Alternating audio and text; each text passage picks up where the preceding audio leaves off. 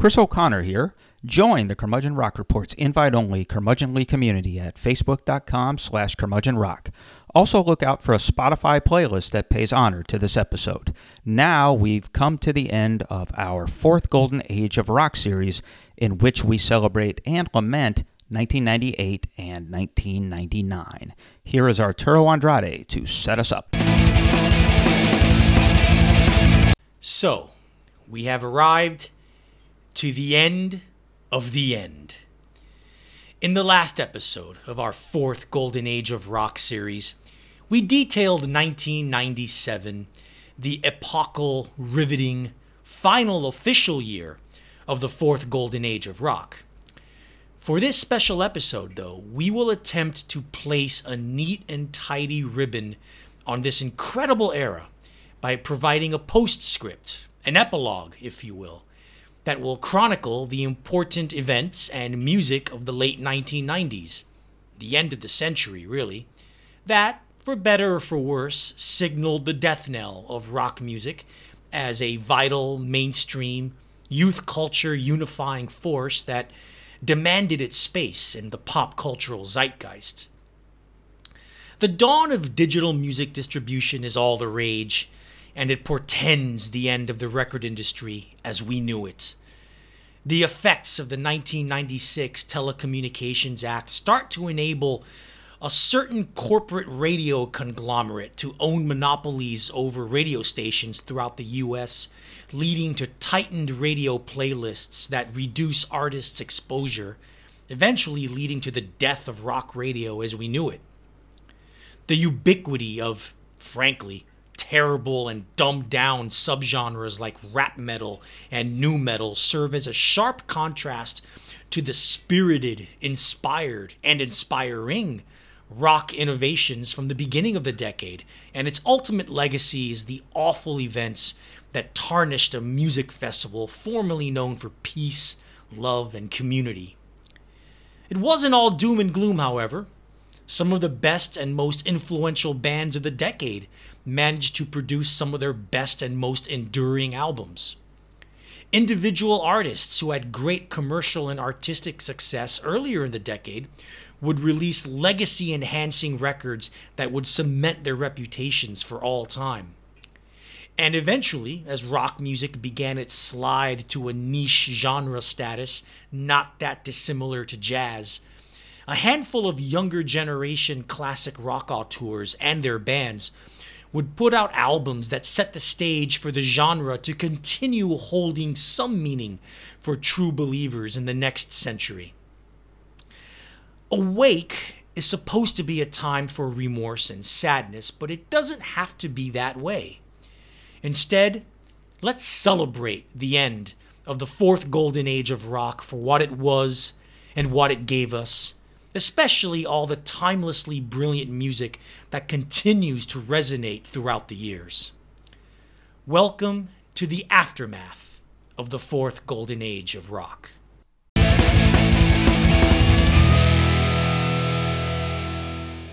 So, Arturo, um, here's something interesting to uh, to ask yeah. was uh, this two year period we're about to talk about in this episode, 1998 or 1999, was this the beginning of the end or the end of the end? Uh, it's, uh, you know, I mean, it, it, could be either or. I kind of see it. Maybe guys, I'm, I'm, a little more optimistic because there's some good music that came out in the noughties, the first decade of the 2000s. Mm-hmm. I think it's the beginning of the end uh, it really is in some ways um, because there there was some great music that came out in the noughties that I think would have been multi platinum, massively huge in the '80s and '90s, you know. But because of the the the radio climate, the corporate cultural radio climate, and uh, within the record industry as well, that music never really caught on, you know. And we'll talk about yeah. one of those bands at the very end of this episode. So, otherwise, how you doing there, sir?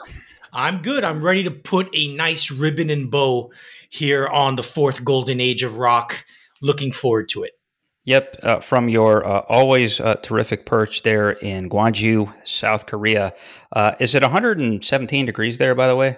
No, it isn't. It's not that bad actually. It's uh, it's about what is it now? It's about 80, 80 something now in in Fahrenheit. Oh, oh, f- fuck you and your mother for that, because uh, it's like, uh, like the whole uh, from basically from Houston, Dallas, all the way east in this country and England. I mean, they have wildfires in England now, by the way. I know. I, I, read about that, which is just insane. Uh, you know, uh, you know, my wife just did a five day uh, trip up to you know north of or east of Dallas, ostensibly to get away from Houston, and wouldn't you know it, it was like 105 degrees up there when it was only you know it was only 101 down here so she kind of yeah. lost the lottery. It, you know stuff is crazy. But i will tell you this though and here's for a segue. In the parallel universe there is no climate change. Yay!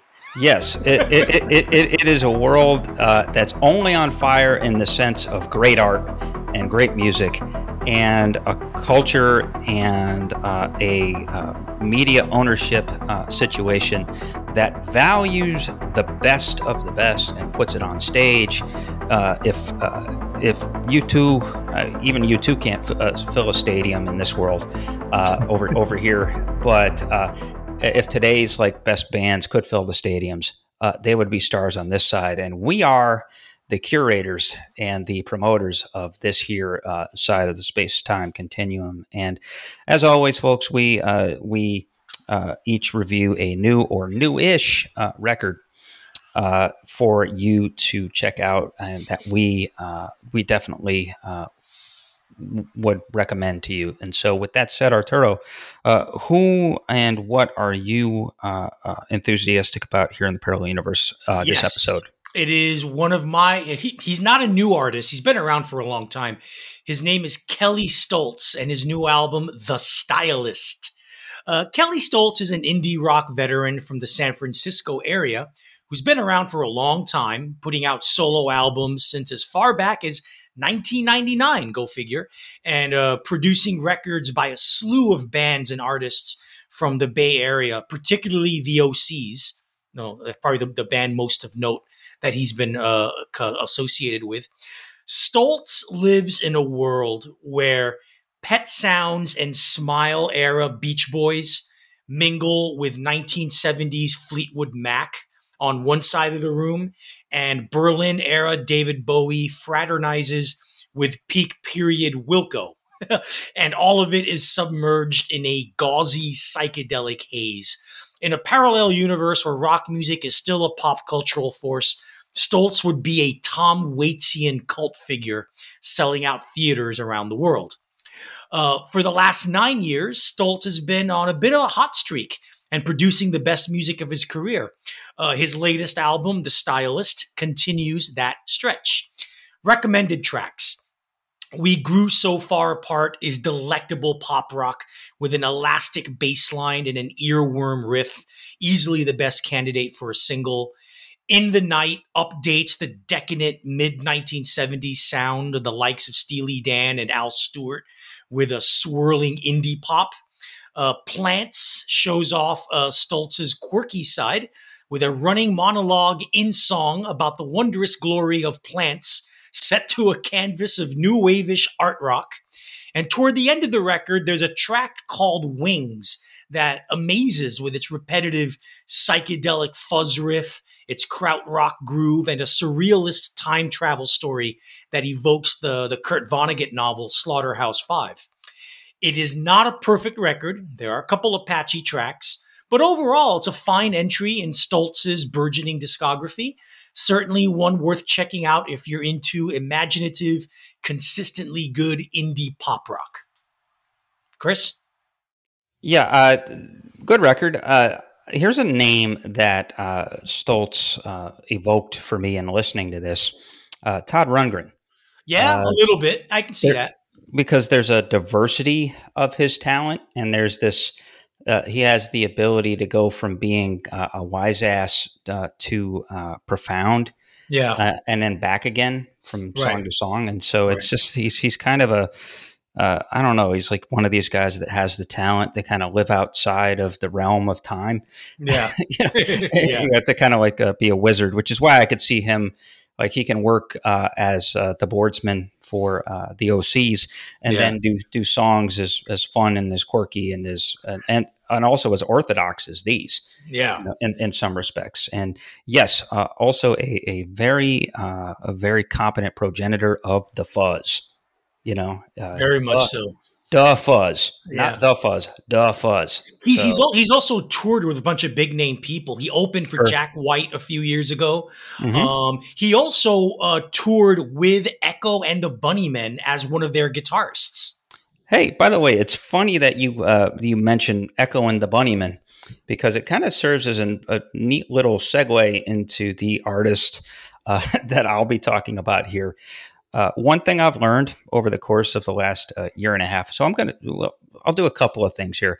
I'll give one truism I've learned, and then a little bit of a of a lament slash uh, complaint. Uh, one edict that I have leaned on in the course of preparing my parallel universe uh, segments and doing and kind of covering the waterfront. Uh, when in doubt, look at Australia. yeah, you know, chances are what what is it? Might be like forty five percent of the world's most interesting and best bands hail from Australia right yeah. now. Yeah, I mean it, it's crazy. You know when you think of the number of of good bands and good artists that are coming out of that country slash continent uh, these days, and so uh, the lament coincidentally. So okay, so the uh, the band I'll be covering this week is this young band uh, with a really uh, fun but in a way, kind of nice commentary name Rolling Blackouts Coastal Fever. But here's my complaint this is a pretty good record. 2022, 2022 has basically been the year of the pretty good record. Yeah. Uh, uh, you know, it's been a real pain in the neck uh, preparing for these segments and doing the research and keeping current and finding something that I want to talk about on the air here in this podcast because you know I want to root for something really enthusiastically. I don't want to tell you, yeah, this is pretty good, and you know they're they're working and it's interesting, and you know you should check it out. And so it's like tempered enthusiasm, and uh, it just it's a repeat offensive uh, thing for this year. I mean, what there's two great records that I can think of, which are Big Thief, uh, that record, and the Spoon record. And there are two very good records, very good records by uh, Kurt Vile and Wilco. Past that, it, everything else is either uh, pretty good, mediocre, or lousy. Uh, at least in terms of the parallel universe. Uh, kind of funny. The best album I've heard all year from anybody is Pusha T's "It's Almost Dry." Uh, which yeah, he ain't eligible for the parallel universe, folks. Uh, rest assured.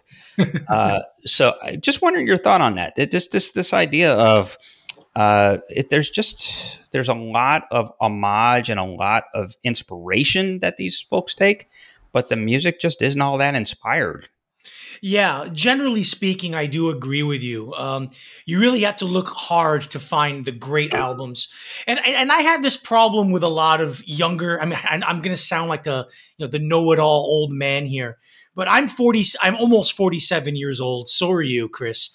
And when we talk music with younger music fans, and they say something like, "Man, this album or this artist is so original and innovative. I've never heard anything like that." And I listen to the same thing, and I say, no, I heard something 20 years ago that this thing is ripping off. you know, I mean, I, am I know it sounds like the arrogant know-it-all old man, but I've just heard more music than you have. What you think is original and innovative, you only think that because you haven't heard enough music. yeah, you, you, had you haven't heard enough, you know, and and there's a, there's good music out there. There really is. There's some good stuff out there, and but I do agree that the only album that approaches greatness that has come out this year that I've heard is uh, the Big Thief record, um, Dragon, New Moon, New Moon Mountain. I believe in you, um, and I, I the Mysterines debut album comes close to me. Yeah, that's pretty even, good. But yeah. even even then, like there there's a precedent. It sounds like something else that we've heard before. Everything yeah. that's good sounds like something else we've heard before. And there are very few bands and artists out there who are kind of who, who are transcending that. A lot of them aren't. Uh, few yeah. of them are. Yeah, no, you're right. Like Spoon sounds like Spoon. Kurt Vile sounds like Kurt Vile. Uh, everybody else sounds like someone else. Although Big Thief, yeah, I, I will admit uh, Miss Lenker does uh, have her Right. uh, you know, pronounced uh, originality. sure. Uh, so, for what it's worth, by the way, Arturo, never never apologize uh, for being a curmudgeon on a podcast called the Curmudgeon Rock Report. that is, you caught me there. Yes. that, that, that, that- that's that's the whole point. Uh, we're we're supposed to be the Statler and Waldorf of the rock nerd podcast world. So, so come on, man. We're we, you know you know uh, we, we're trying to teach twenty two year olds, and we're also trying to mock twenty two year olds. So so so just never ne- never change, bro. Never change. yeah. Okay, so uh, let's get back to uh, uh, this band, Rolling Blackouts, Coastal Fever, and their newest record, uh, which is called Endless Rooms. Now, uh, as is wont to happen, I talked to Arturo. I, I shared with him that I was going to be talking about this record from this band, and uh, he says uh, what he uh, says a lot to me in the terms of our tastes or whatever. Oh, uh, this this album sucks. You should actually check out the first EP and talk about that. Well, I'm, okay, well, you know, I'm kind of like baby. Nobody puts me in a corner or tells me what to do. But uh, kind of an interesting. It was a good point. So I went out and I checked uh, out that that EP, and I disagree with you. I actually think that this record is better than that in the sense that it is more mature and the lyrics are a little uh, less uh, sophomoric. Um, but that's a marginal thing, which I'll get into right now. So we talk about Echo and the Bunnymen. Uh, there, if you lived in London or in Athens, Georgia in 1985, uh, you heard variations of the same thing, which was uh, jangly guitars uh, driven by beats per minute that uh, sounded like they couldn't wait to get to the next minute. So, sort of, you know, up tempo, uh, jangly, uh, with uh, with echoing, detached vocals, and uh, occasionally something ex- actually resembling a real melody. In other, in, in other words, early REM. Yeah, yeah, exactly. And and Echo and the Bunnymen and Psychedelic Furs and and whatever, and then you know, actually, you know, whoever else was was kind of there. Yes, uh, and so what you'll hear on these records is a young band that is a big fan of that aesthetic, and they do it really, really well. Uh, really, uh, uh, part lovely, part powerful, jangly uh, lead guitar lines. So there's some really good playing. There's some really good architecture and structure and arrangement. Uh, you know, like I said, fa- fast beat. Uh, it has that. It has that effect of the, the sort of the echoey, uh, detached production, where even the stuff that's in the front of the mix doesn't sound like it's all that much in front of the mix. It's all kind of like pushed behind. Uh, so it, it it has that sound. But I recommend this band because, again, you know, while the influence is obvious, they're actually pretty good. And I think they do put a lot of thought into what they're doing.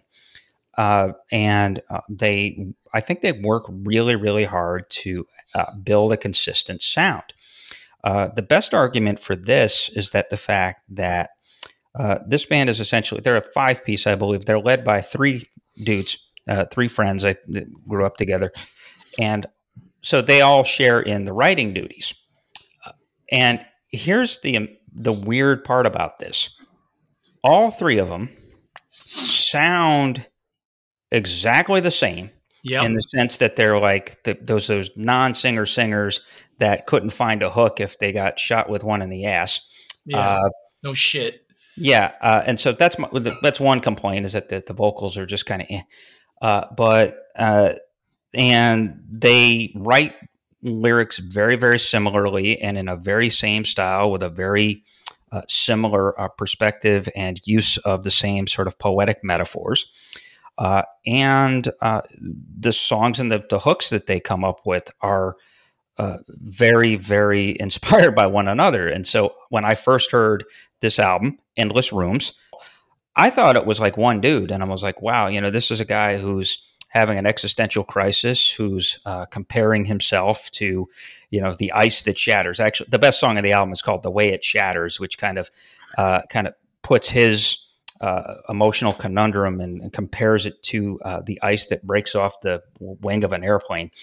Uh, mm-hmm. You know, the name is the endless rooms. It uh, it's title uh, track, the title song that it's based on, is just a, this idea of you know we're just this sort of we just we're like ether going through the room and the room never stops and we just never you know we're it, it, it's all connected and we're just dissolving into the universe and it's um you know and they yeah! Okay.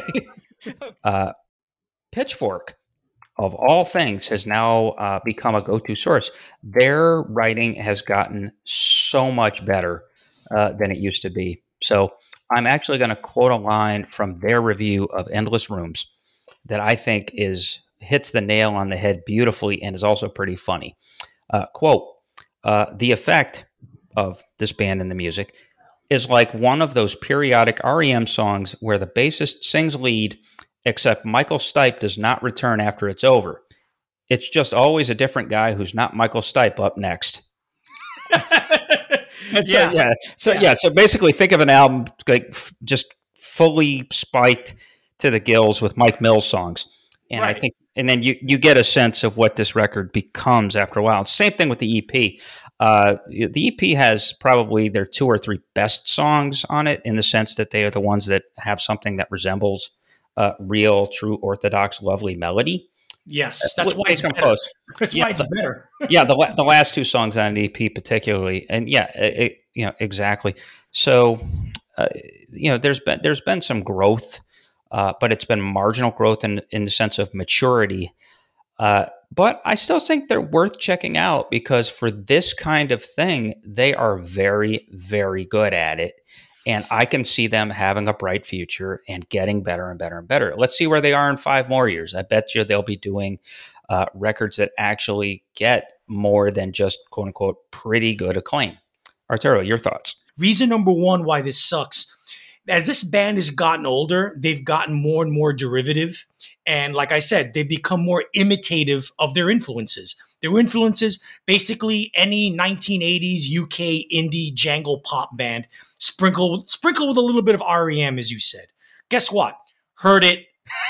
We've all heard that before. Okay. So what was unique and special about that first EP and that first LP has been lost in their last couple of records. They've gone way too derivative.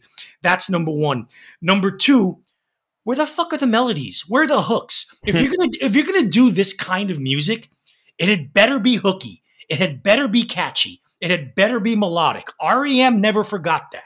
Okay. The Smiths never forgot that. okay. Oh, if you can do this kind of music, it has to be earwormy.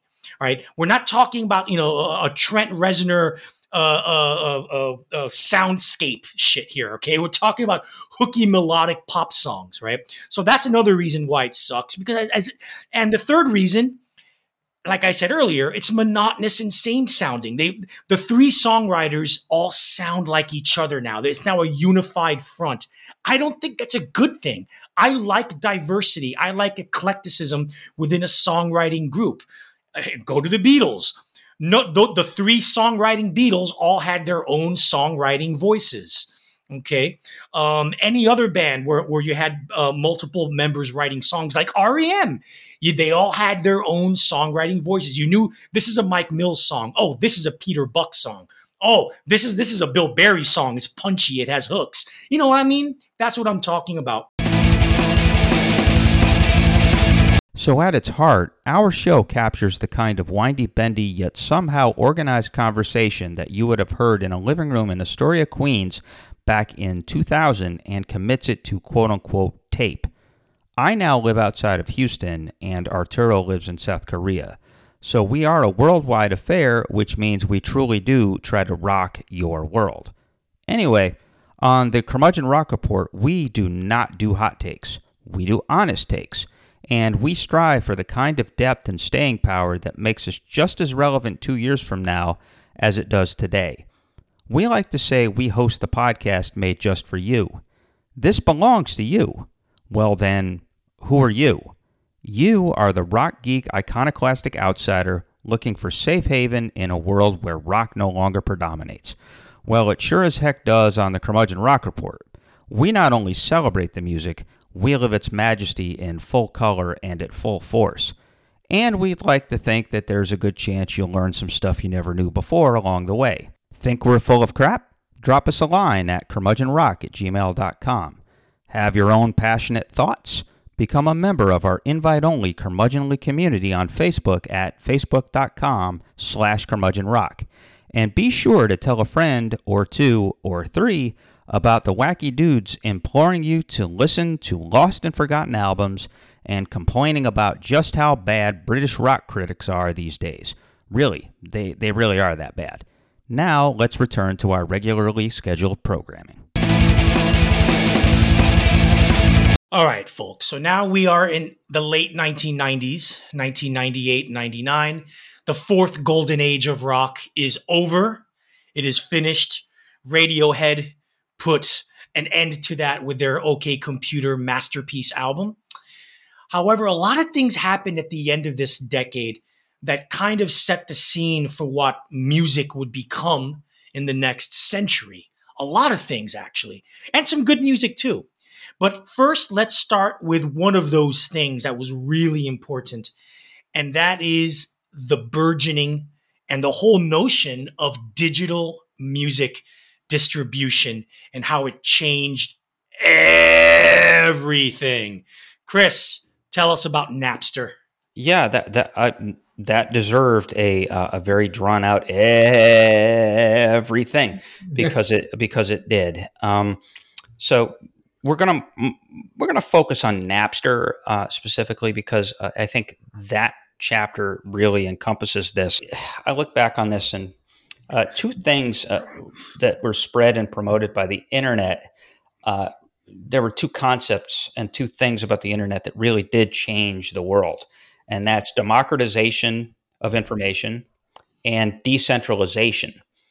And because you know, thanks to the web and related tools, you know, instant access to anything, uh, whether it be a platform po- for political speech, or media, or a sale, uh, was possible you know, back when the uh, internet uh, first hit the street in the mid 90s, uh, it was a personal experience, really. You know, fan sites, message boards, e-zines, et cetera, et cetera, et cetera. You did have a few people out there that uh, thought bigger and saw bigger, you know, your Jeff Bezos and Elon Musk uh, types. And they saw, they saw the internet. They didn't see, you know, porn and, uh, you know, like Pearl Jam fan sites like I did. right. They, they saw like a distribution channel for anything mm. on a massive like uh, rapid fire scale. And so you know they saw what we now know as our world shopping without stores banking without banks uh, money without cash uh, and relevant to this discussion you know books without paper movies without theaters and uh, music without tapes or discs. Uh, those guys were ahead of their time. In 1999 there was a 19 year old kid in uh, boston who was a student at Northeastern University named Shawn Fanning, who was also ahead of his time, uh, whether he intended to be or not. Uh, you know, you just get the sense that he was just sort of experimenting with something because peer to peer on college uh, campuses at that time was becoming a thing for academics and scientists to share their research. You know, and so this idea of oh, I'll I'll transmit this thing so you can take a look at it, and I think Fanning was playing with the idea of, well, why can't we do that with music? And so, uh, you know, so there, uh, there you go. And so Napster was one of the first of these systems to uh, play with this notion of what if we could upload MP3s of music to this platform and somebody could access the same platform and download a copy of that file. Uh, he, I don't think Napster was the first one of these. However, thanks to a magic of, ironically enough, the internet, uh, the buzz was strong and it caught fire. And now, uh, file sharing and internet music was a uh, huge thing. But Napster, what from what I remember, there was an ease of use to it. It was very simple. Uh, and uh, you know had actually you know a, a legit search engine uh, to it. Um, and remember, the concept of Napster, it, it, it, did not store anything. It was not a library. It was just a conduit, which yeah. was their, their argument. You know, you can't you can't misappropriate copyrights if you don't actually have anything to do with it. You know, right? It's the old argument that you know we can't police what what people do with this thing, which of course is bullshit. But uh, so you know, there you go. So basically, Napster uh, was akin to uh, giving the girl you adored a Memorex me- uh, mixtape. You know, Yeah. I, I think of that scene from Boogie Nights. You know, awesome mixtape number two. Uh, Yeah. yeah, and and those types of things. And so it also, you know, it had its legitimate purposes if you think about it. And it, basically, it was the equivalent of uh, tape trading. Uh, you know, like you used to be able to go to a store and buy a tape in there, or you know, you'd go to a you know deadheads. You know, oh, here's my tape. Oh, there's your tape of shows. Well, now you could do that with here. Now, what mostly happened, as a lot of folks our age and a little bit younger will remember, instead of all those legitimate uses, quote unquote legitimate uses that I just listed off, what mostly Napster was used for, uh, what you saw was young adults who loved and craved music uh, using the Napster system to upload electronic files that captured and condensed the music they were buying from stores on one end and to download copies of those electronic files onto their computers on the other end. It was like tuning into a radio station that played exactly what you wanted to hear at exactly the time you wanted to hear it. Undoubtedly, though, for business people and attorneys like me, and for writers and journalists, and uh, for the artists themselves, uh, basically it was like selling knockoffs and just outright stealing. Yeah. Uh, unlike that Memorex example uh, that I just provided, uh, which was really a swap between one friend and one other friend, uh, this was like sending that same tape to a pool of up to 80 million people. Mm. Uh, yeah, at the height of its powers, Napster uh, had 80 million people that were using that system to to share files through it. in other words, in the first year plus of Napster's existence, uh, the user experience was akin uh, to a store that you could get away with looting as many times as you wanted. Uh, now, you could say that there was a righteous uh, reason for this or a righteous justification uh, for this. Uh, by the summer of 1999, many, I would say most CDs, at least at a Tower Records or a place like that, were on sale for $18.99 way too much. Like I said, the, the, record industry kind of invited this upon themselves with their price gouging. Yeah, no, absolutely, and and and so there was that, and exactly there was the commoditization of music, and the commodities were now like becoming less and less affordable. And that 1899 price really held whether you had 79 minutes and 59 seconds of music, which was the max you could put on a mm. CD, or 31 minutes uh, which was the length. I remember the Weezer's The Green album comes to mind, but you would have like these you know, EPs, you know, Jar of Flies mm, from a, yeah. a, few years before, which is what like 32 minutes, and you're still paying the same the same price, right? And right. that really that really sucked. And so why be a sheep to that shit when you could just sit down at a PC and get the same music for free? Uh, mm. You know, so you know, fuck the labels. Now, uh, I'm sure that when many veteran artists and record executives hear the Sesame Street combo of M, P, and 3, they still cringe. Yeah. Uh, and they still get pissed, which reminds us of how they got pissed enough back then to start suing. uh, this, of course, is where Metallica uh, comes in. Uh, their uh, original uh, consternation was triggered by someone leaking a demo of uh, something they were working on, a studio, you know, tape of a demo, mm. and it got out there. And then they did enough, um, they did more research, and they realized that people were just wholesale, just hey, you never heard Master of Puppets? Come up here and grab it. Uh, right. And so they were no longer in control of their own commerce. And which is ironic because you got to remember they were kind of like the uh, the greatest man of the people band of all time. You know, the, right. the greatest grassroots success non jam band division of all time. Yeah. Uh, and, and, so now here they are saying, well, hey, now you're costing us millions of dollars. Now we're going to like hit you with the hammer. Hmm. And so that's really where it started. I know Dr. Dre filed suit against Napster, and within a few months after that, the Recording Industry Association of America uh, or the RIAA for short. That's the trade associations uh, that represents the record labels.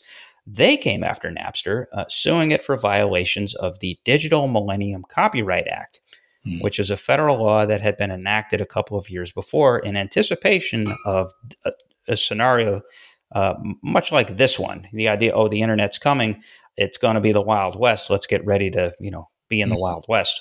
Right. And so here we were. And really, you know, so Fanning and uh, Sean Parker and others that were involved in Napster, uh, once that started happening, they started getting the heat. They did start making efforts to police the uploading of copyrighted material. At one point, I saw a stat that you know that they were effective 99.4 percent of the time in getting folks to not upload uh, uh their stuff. Uh, and this was also in a climate you got to remember where uh, the federal government was starting to prosecute end users yeah, people who were uploading and and downloading this stuff on their their computer. Uh, one of the things that explains the rise of personal use of the VPN, by the way, right? Um, as you well know, Arturo. Yep. Uh, but uh, so so, despite these efforts to police those things, and not only that, but also to sell the virtues of their technology, you know, hmm. as a one of these, you know, again, it, it's a paradigm shifting mass distribution channel, and it had that potential. Despite all of that, the RIAA eventually got their injunction uh, against Napster in federal court, which effectively shut Napster down, and uh, the company went bankrupt uh, by uh, 2002. So now, after all of that setup and, and history and rumination, now let's get to the most important point. Uh, the major record label executives uh, back then, they they when they saw Napster, they saw sales killing leaks misappropriation, piracy, and infringement uh, when they discovered the system and acted to battle those affronts. Meanwhile, they didn't quite have the foresight, foresight to say, wait, easy, fast, reliable distribution and intense demand for music right here, right now. You know, and that that is what killed the record industry. They just yes. didn't. They they just had no foresight. They just they thought, oh oh no, our business model is perfect. We don't want to fix that. We're making all this money. No no no no no. We got to continue. Yeah, exactly. And you know, in, in, a lot of cases, it starts out this way, and in some businesses, and especially this happens with medium, like various media, all the time. Today's crime could well be tomorrow's subscription-driven on-demand on-demand industry. Right. You know, and you know, an over the top world was, you know, uh, I talked to people in, you know, in my music business uh, journalism career, talked to folks that even back then that said, you know, once uh, wireless technology is sophisticated enough, it's going to change everything. That everybody's going to have movies in their pocket. Hey, mm-hmm. lo and behold, we live in a world where movies are in your pocket right now. Yeah. Uh, so when they they shut that, you know, here's the thing: when they shut down Napster, nothing changed because many, many, many different versions of the Napster concept and program popped up all over the place, and the people who wanted to steal the shit still stole the shit. And, and, then, so, and then and then you have what we and that eventually evolved into what we still have now, torrents, torrent downloading, which I still yes. do. yes, absolutely. And it took these assholes at the major label pretty much a decade to figure all of that out. Yeah. And hey, it, as it turns out, it was a good way to save a whole bunch of money on royalty payouts.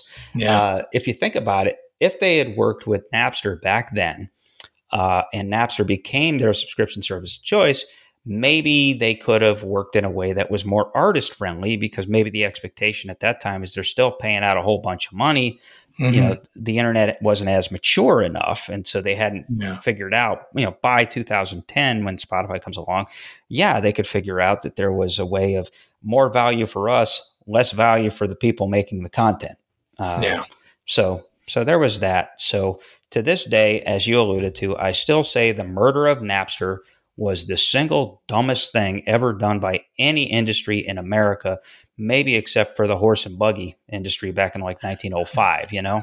I mean come on. If you were a horse and if you were a horse and buggy manufacturer in 1906 and didn't see the future yeah. that was a bad move. And this is basically the same thing. So yeah. uh, here's a syllogism for you art you know i'm i'm a licensed attorney so i love my logic. Futurists create new ways of doing things. Corporate executives attorneys and accountants do not. Therefore corporate executives are not futurists yeah. Yeah, there Very you go. Right. Point. Yeah, sure. And now, two decades out, we're left scrounging around on Spotify and Bandcamp and in other places for the really good rock and roll and hip hop that once was available in the local stores and the chain stores and on television and on radio, et cetera, et cetera, et cetera. And relying on TikTok to give us something great by happy accident. And we're left with a business driven as much by video as by music and only by a handful of artists at a time. Arturo, uh, your thoughts uh, here yeah, the point about the whole record label industry not having the foresight. I mean, they they they, they really dropped the ball. You know, they they they could have hopped on this in the late '90s, and it, it, we might have a totally different record industry climate right now had they done so. But they didn't. But hey, you know, Nat. Well, to, as a segue to the next topic, Napster is the reason is, is, the is the reason I got into Modest Mouse back in 1999 and okay. 2000. And Modest Mouse is one of the great American bands of this era. So before we go into another big issue topic, let's pause a little bit and reflect on some of the great albums that came out uh, in this 1998 99 era that are really overlooked uh, it's what I would like to call the original parallel universe. Now, there you go. As our th- thousands and thousands of loyal listeners know, we start every episode with a segment called the Parallel Universe, where we put a spotlight on new music, particularly in the genre of rock, with the premise that in a parallel universe where rock music is still a major pop cultural genre and still part of the cultural zeitgeist, these artists' bands would be on the radio or the pop charts. Or, for more modern parlance, they would have streams on YouTube and Spotify that would be up there with the Taylor Swifts and the Billie Eilishes of the world. Well, if we could retrograde this parallel universe of ours, its starting point would be the late 1990s. Why? Chris will talk about that in the next segment. But for right right now, we'll just talk about the music. And it starts in the late 1990s, right when the fourth golden age of rock came to an end, and right when quality rock music started going back to under the radar status. And frankly, it's gone even further and deeper into that status as the years have gone on. But anyway, in a parallel universe where rock never lost its cultural cachet, the following three albums from the late 90s would have elevated these bands to arena rock status and would have sold millions of copies. Mm. We'll end this segment with also a brief roll call of several other brilliant albums of this era. But let's delve into the big three, or what we call the big three uh, uh, uh of the original parallel universe. The, the three albums that indoctrinated the parallel universe in the curmudgeon rock report. The sure. first album, one of this podcast's dear favorite bands, Built to Spill, and their 1999 album, Keep It Like a Secret. Now, one of this podcast's favorite bands released their second masterpiece in six years when singer guitarist Doug Martsch and his Boise, Idaho collective unleashed this beast to the world in early 99. Their previous album and first on Warner Brothers, Perfect From Now On, confounded the label and some of the band's core fans with its dense, swirling psychedelia by way of prog rock.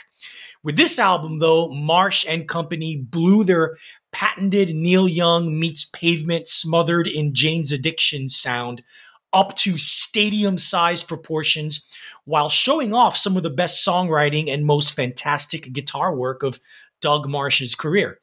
Time Trap is a slow building, unfolding, expansive leviathan of a track that merges the best aspects of psychedelia and progressive rock. It explodes into a cascade of mind blowing chord changes and rhythmic passages.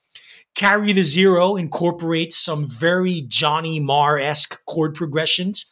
For those of you who don't know, Marr was the guitarist in the Smiths into a galloping wall of multi layered guitar sound that sounds like Jane's Addiction stretching the Smiths to their sonic limit. Hmm. Uh, Sidewalk is quite possibly the purest and most perfect example of Martsch's penchant for idiosyncratic elliptical guitar lines that weave in and out to create a tapestry, all powered by one of Martsch's most buoyant power pop songs ever. And then there's You Were Right, an epic worthy of lighter flicking arena rock glory with lyrics that cleverly quote the choruses to songs by Pink Floyd, Jimi Hendrix, The Doors, The Rolling Stones, Bob Dylan, Bob Seger, Kansas, and in the chorus itself, Bob Marley. Um, the record industry is guilty of many crimes, as we just talked about, but one of its biggest crimes is keep it like a secret, not being a commercial success and not getting the recognition of all time great status that it so greatly deserves. Chris. Yeah, that is puzzling. Uh, if anybody asked me for an honest answer of my album, if they said, "What are your three favorite albums of all time?" Yeah, uh, the honest answer would be the Beatles, uh, 1967 to 1970, uh, Neil Young's Decade, and Keep It Like a Secret uh, by Built to Spill. Uh, here's the formula: it's prog rock done as pop songs. Yeah. So you know, you take the the the math of prog rock and the emotion and sincerity and uh, accessibility of classic rock or uh, I don't know indie pop or you know like you said the kind of stuff that was you know basically just sort of sweet sentimental pop music but done as in a very proggy you know muso sophisticated uh, way. And uh, I mean that just just blows me away. Ironically like you you just mentioned you were right the least proggy song on the record is the best. yeah, it, it's it's four four waltz time and uh, incredibly incredibly poignant song. I think it's probably the best song they ever did. Uh, just the idea of you could hear that song either as a uh, an approach, like you said, a clever appropriate use of those choruses and classic rock references to uh, lament a breakup or it's a breakup song, or it's a um, it's a song that essentially uh, marks a breakup with uh, classic rock itself.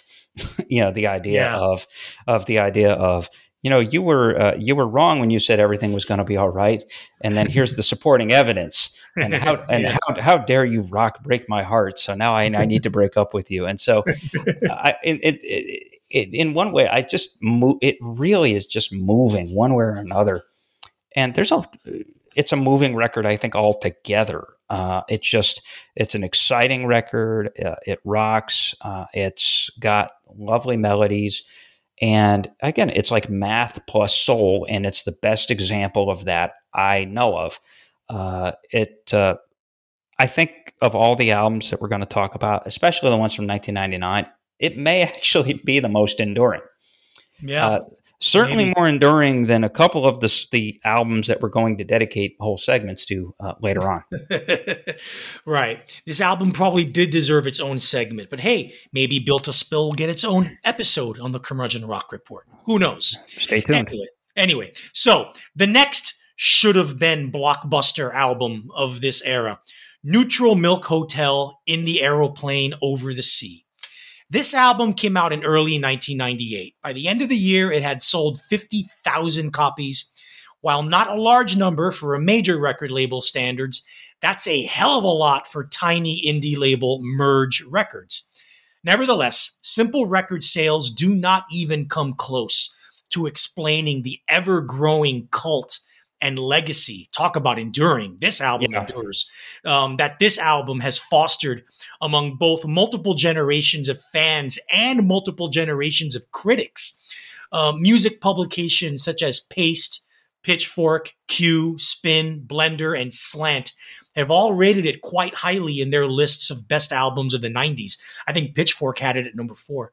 Um, mm-hmm. Hell, even Rolling Stone had it at number 376 in their most recent 500 greatest albums of all time list from two years ago. Now, why has this album endured as an all time classic and as arguably one of the five greatest American indie rock albums of all time? Well, in a previous episode of this podcast, we covered Neutral Milk Hotel's debut album from 1996 on Avery Island in our Vault segment. That album had a thick, lo-fi, fuzzed out guitar sound, heavily indebted to Guided by Voices. It also shared uh, GBV's penchant for pop and psychedelia, powered by punk and garage rock rhythms. Jeff Mangum, Neutral Milk Hotel's main guy, though, was a much more soulful singer than Robert Pollard and a deeper, more profound lyricist. Pollard dealt and still kind of does deal with abstractions, but Mangum injected his abstractions with an emotional power that even if you don't exactly know what he's talking about, you can feel what he's talking about. In other words, the true sign of a poet.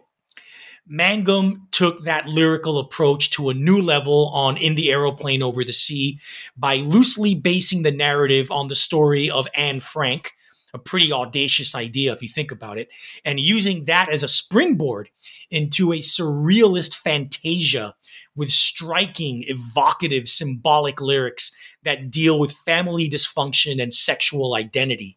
Uh, musically, Mangum's lyrical canvas is given heft and power by being framed by a more stripped down acoustic musical backing.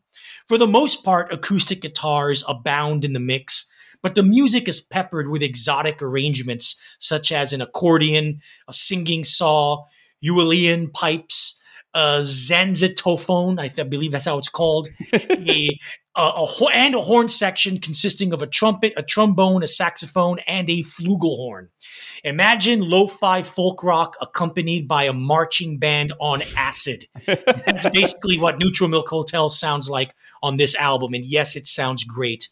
Uh, as album openers go, there are few in the history of rock music as breathtaking as the sweet King of Carrot Flowers parts one and two, which begins with a heroic, almost sing along pub anthem, moves into a tension building movement buoyed by that offbeat horn section, then launches into a full on hardcore punk thrash with Mangum declaring uh, he will spit until he learns how to speak the widescreen majestic beauty of a Brian Wilson's Pet Sounds era is distilled into the glorious offbeat, swirling psychedelic sea shanty that is the title track.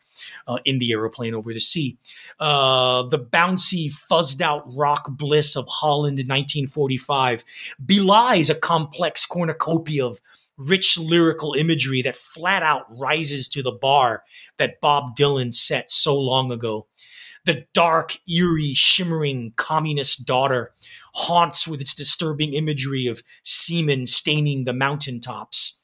By the time the album ends with the folk lament for unattainable love that is Two Headed Boy Part 2, you're left with an emotional punch to the gut and, and, and sighing with a recognition that you've just heard an art rock opus of the highest order, one of the most singularly original and emotionally powerful records ever made, and easily deserving on being on anyone's list of the 500 greatest albums of all time. Chris?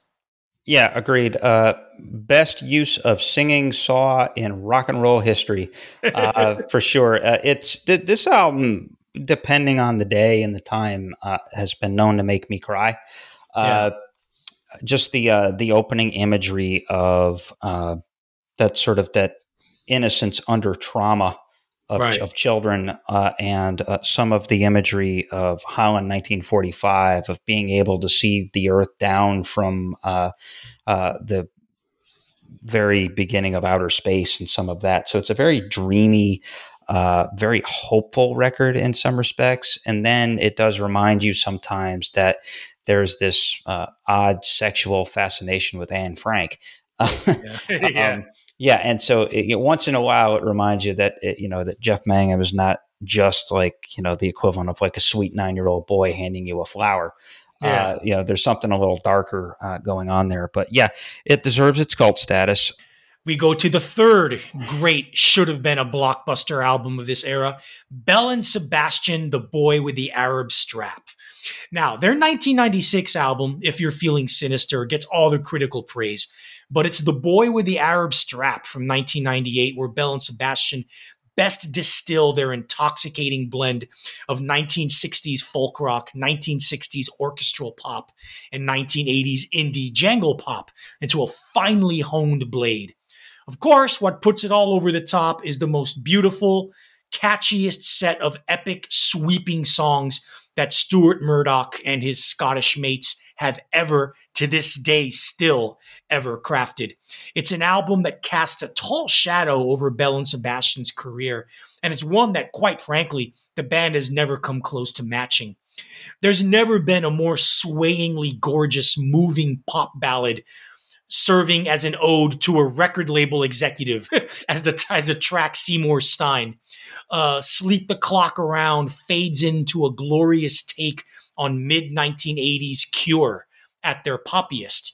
Uh, the title track, uh, The Boy with the Arab Strap, has one of the most beautiful melodies ever conceived, one such that you'd think it always it's always existed and grafts it to a perfect slice of 60s style folk pop the likes of which folk pop practitioners from the vintage era never really approached. The breathtaking album finale, The Roller Coaster Ride, glides along with a mid tempo yet slyly jaunty rhythm, glistening electric piano touches, and dancing slide guitar. While Neutral Milk Hotels in the Aeroplane Over the Sea overwhelms you with its sheer artistry and emotional wallop, Belle and Sebastian's The Boy with the Arab Strap overwhelms you with its sheer beauty, impeccable arrangements, and sweeping, spacious production. There aren't many albums from the indie rock sector, if any at all, that approach the pop perfection of Belle and Sebastian's finest hour. Chris? Yeah, uh, I think you hit the nail on the head there. Uh, pretty record uh, with uh, ultra competent songwriting and it's kind of funny like this record for some reason it's a fun record and it brings out the um, the soft rock uh, loving nerd in me you know like I, I, grew up in a household that was big on Neil Diamond and Gordon Lightfoot and yeah. yeah. and those kinds of folks and so you know I have this sort of like you know uh, like AOR MOR uh, rock uh, sensibilities and so uh, last episode I, I said that Stuart Murdoch reminds me so much of Al Stewart uh, the singer of uh, Year uh, Year of the Cat, uh, who also turned out in my research it was Scottish, uh, and the boy in the Arab uh, with the Arab strap, Jim Croce. a little bit, yeah, I can see that. Bad Bad Leroy Brown. Uh, I mean, come on, it has that kind of like fun little clap your hand, little stomp to it. Uh, sure. Beautiful song, and it has that, you know, like you said, it has that folk rock smiley energy to it.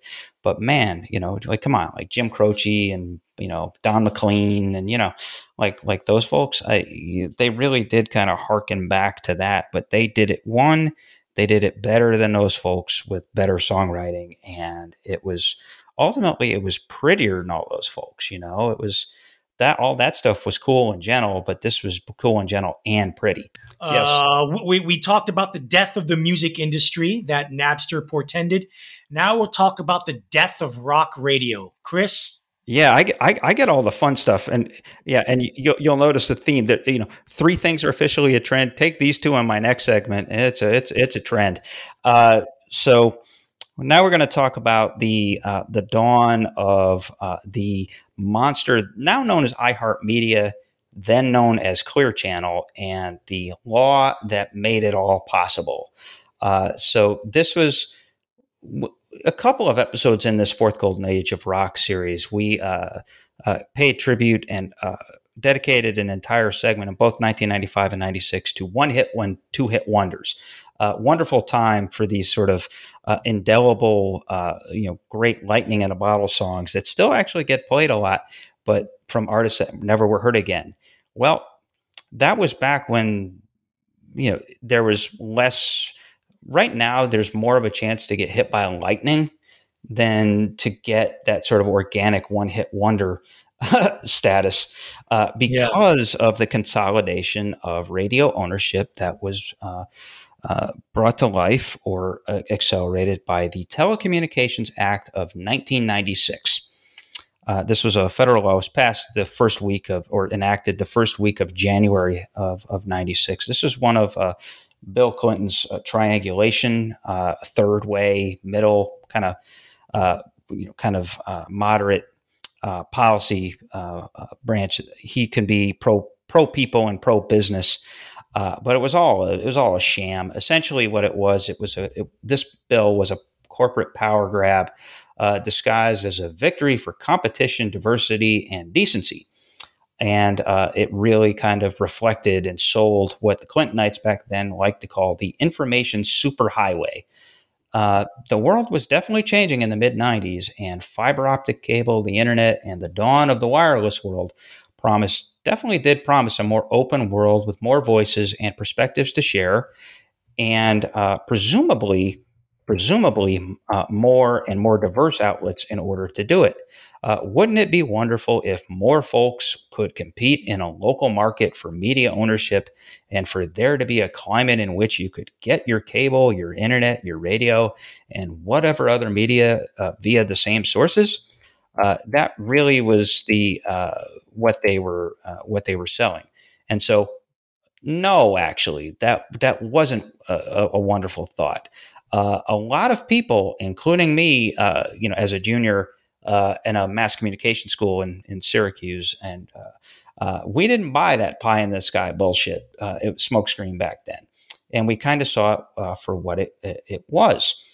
Uh, and one of the things that made it kind of a sellable to you know to mainstream media and to voters. Let's put it was a political bill. Uh, this is you remember the V chip? Yes, Yes. Yeah, yes. Uh, basically, the idea and the technologies that allowed um, that allowed parents to control what their kids could watch and hear uh, was born from this bill. Uh, another thing born from this bill: uh, the death of old TV in favor of digital TV.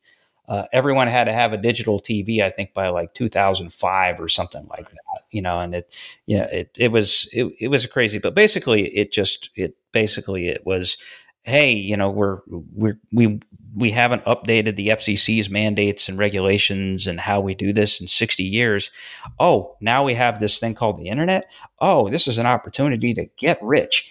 And uh, that, that really uh, is what it was. And so, not can't don't have time and nor do you want me to get into the technical and regulatory concepts and nuances of the bill uh, they would bore anyone who's not as wonkish as me uh, cut through all that though and the bill really did two headline things that proved uh, devastating and not really even long-term devastating. Like three years later it was starting yeah. to devastate so short term. Yeah. Yeah. Here are the two things. First it allowed the federal uh, communications commission the fcc uh, it allowed it gave them the ability and uh, to uh, preempt uh, state rules and laws. And so, if Congress passed a communications based uh, law to be overseen by the FCC, uh, those that you know those laws and that rulemaking ability could preempt state ability. So now you know now the ability to states to have their own uh, regulatory system and restrictions uh, could be overridden by the FCC,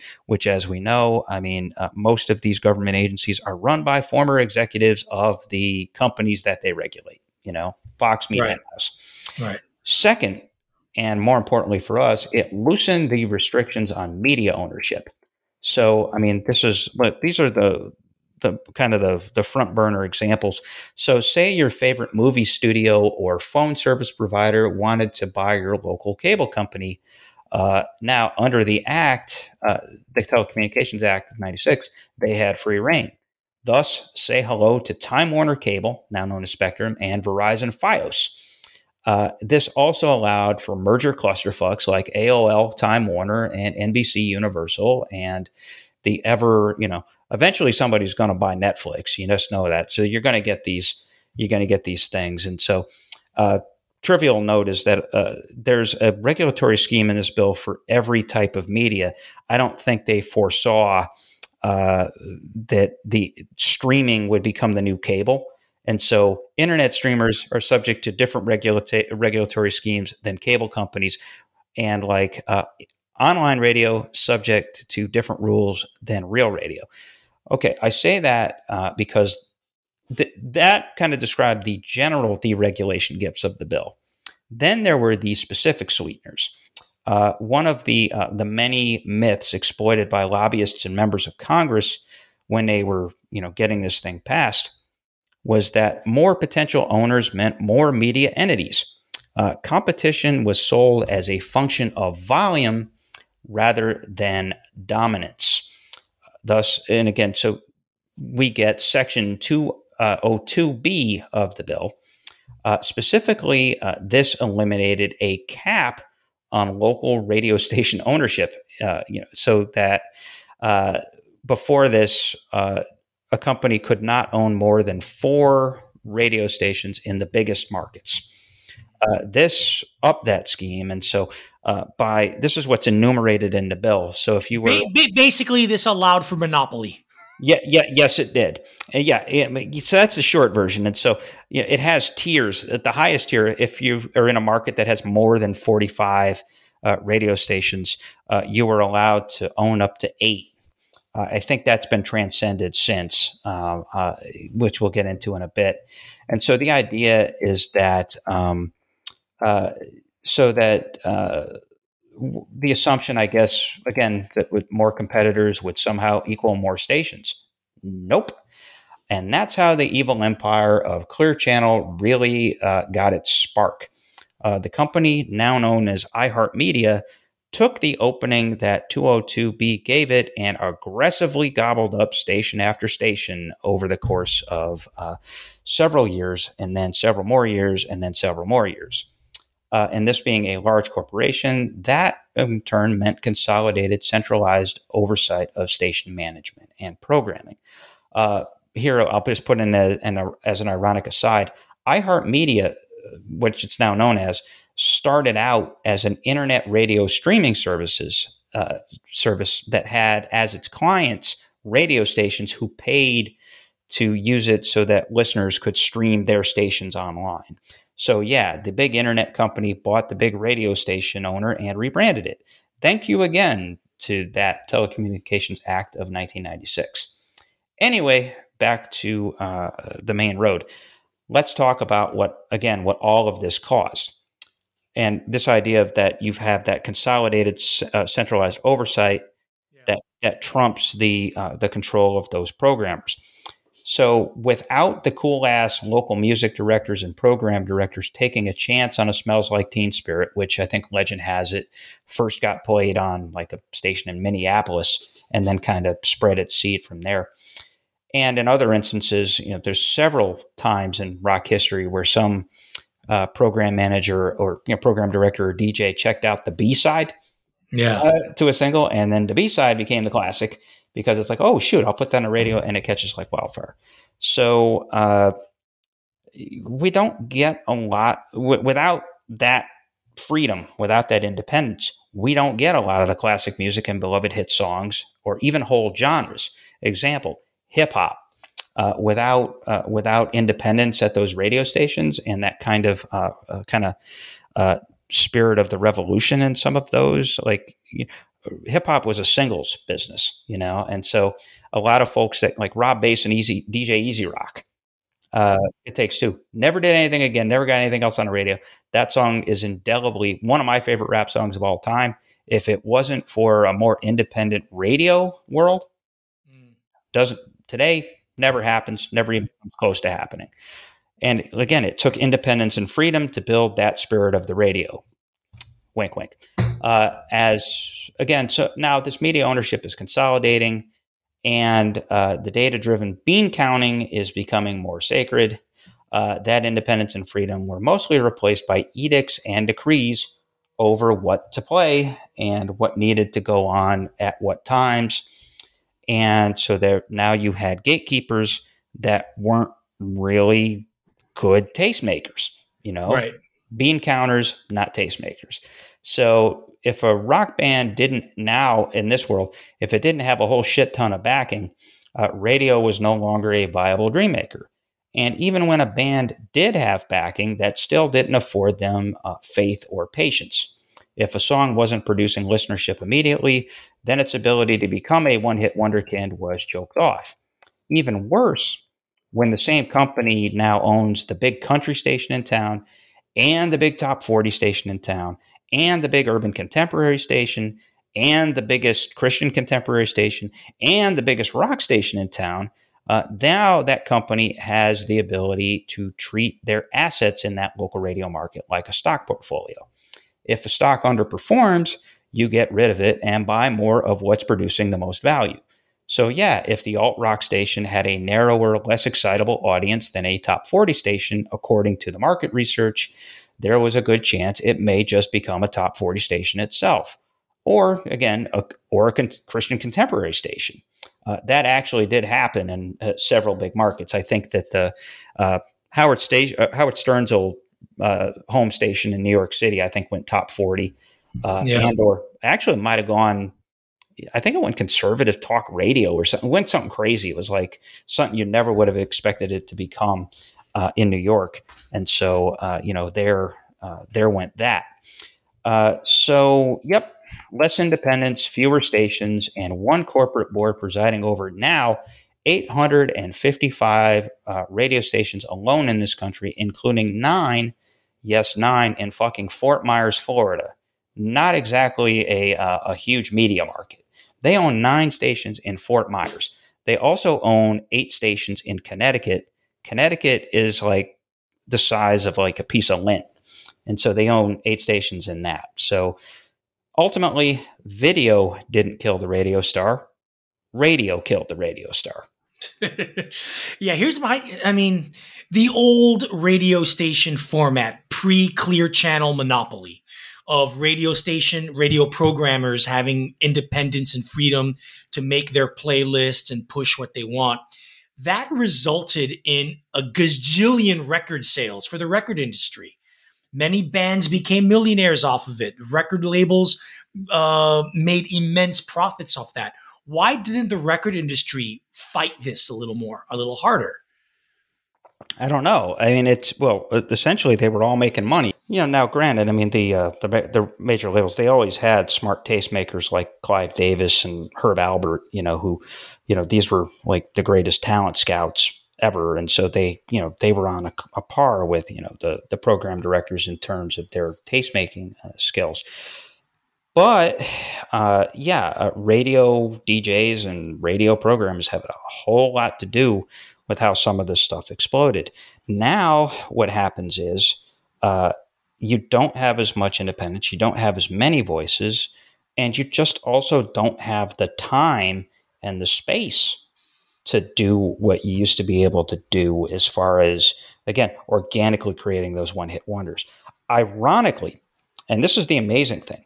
So this happens to radio where it becomes this tight game where all these, you know, like what six or seven companies basically own all the radio stations in the country now. Right. Uh, what you see though is that the biggest phenomenons in music in America, uh, oftentimes in the last five years, where do they where do they generate? American Idol. no, YouTube and TikTok. Oh yeah, true. So, so social media accomplishes yeah. basically at times the same darn thing that radio did for years and years and years. One of our main sources as we researched this episode and this entire Fourth Golden Age of Rock series, really, was author Mark Yarm's fascinating 2011 book, Everybody Loves Our Town An Oral History of Grunge. As the book's title suggests, Yarm, in his role as chronicler and interviewer, puts all of what actually happened up there in Seattle during this magnificently strange national outbreak of their musical scene into the mouths and souls of the people who lived it or were associated with it. This includes folks like Sub Pop co founder Bruce Pavitt, Screaming Trees drummer Barrett Martin, Bikini Kill's Kathleen Hanna, and many, many, many, many more. We strongly recommend this essential volume. Buy Everybody Loves Our Town An Oral History of Grunge today at a local bookstore or record store. Five years elapsed between Nine Inch Nails' classic breakthrough album, The Downward Spiral, and their mammoth opus of a double album, The Fragile, from 1999. There's a reason for this. Nine Inch Nails main man Trent Reznor developed a serious drug and alcohol addiction in the half decade between records, and all the misery, depression, and angst that go with it went into the production and crafting of this leviathan of an album. Lyrically, The Downward Spiral was about one man's emotional, physical, and psychological breakdown into small pieces. The Fragile is about that man trying to pick up the pieces, regroup, build himself back up, and failing at it. Hmm. Musically, while the downward spiral was mostly a full on industrial techno rock assault, Fragile is full of ambient instrumental soundscapes, more multi tracked and multi layered guitars, and an overall oppressive, in a good way, heaviness that also manages to be spacious and s- with subtle hints of modern classical music and even jazz in its texturing the funky bass line of We're in This Together, the album's best single, drives an emotionally charged epic that pours one guitar riff on top of another until it reaches its logical catharsis. Uh, Mer uses the piano motif of Claude Debussy's classical composition as the focal point of a lovely, moody instrumental.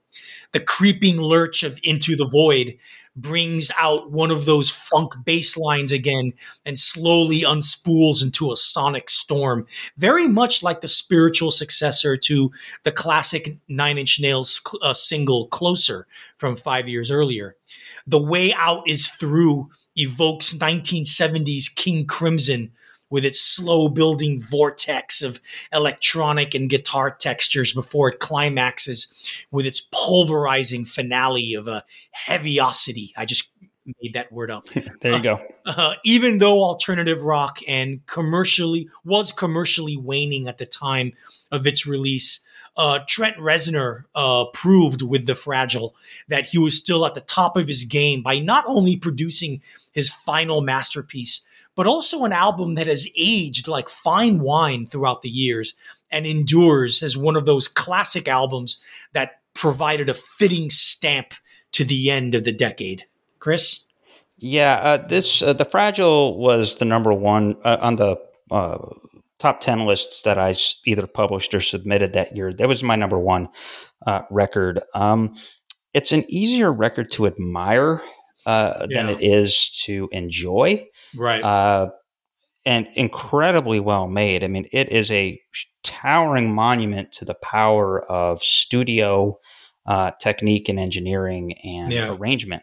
Uh, Reznor and uh, his uh, production collaborators, one of which was Flood, uh, just a genius um, level of sophistication. And I mean, a, this is a hard rock, quasi metal record, but again, it has that deliberate uh, composition to it. Uh, and you know, like you said, uh, the Starfuckers Incorporated actually uh, has a lot of that too. It's it you know it's it's like the most sophisticated, uh, most fun, uh, mo- most swinging song called Starfuckers Incorporated imaginable. All right, now we segue from that into I did it all for the nookie the nookie, yeah. So you can take that cookie yeah. and stick it up, yo. Yeah.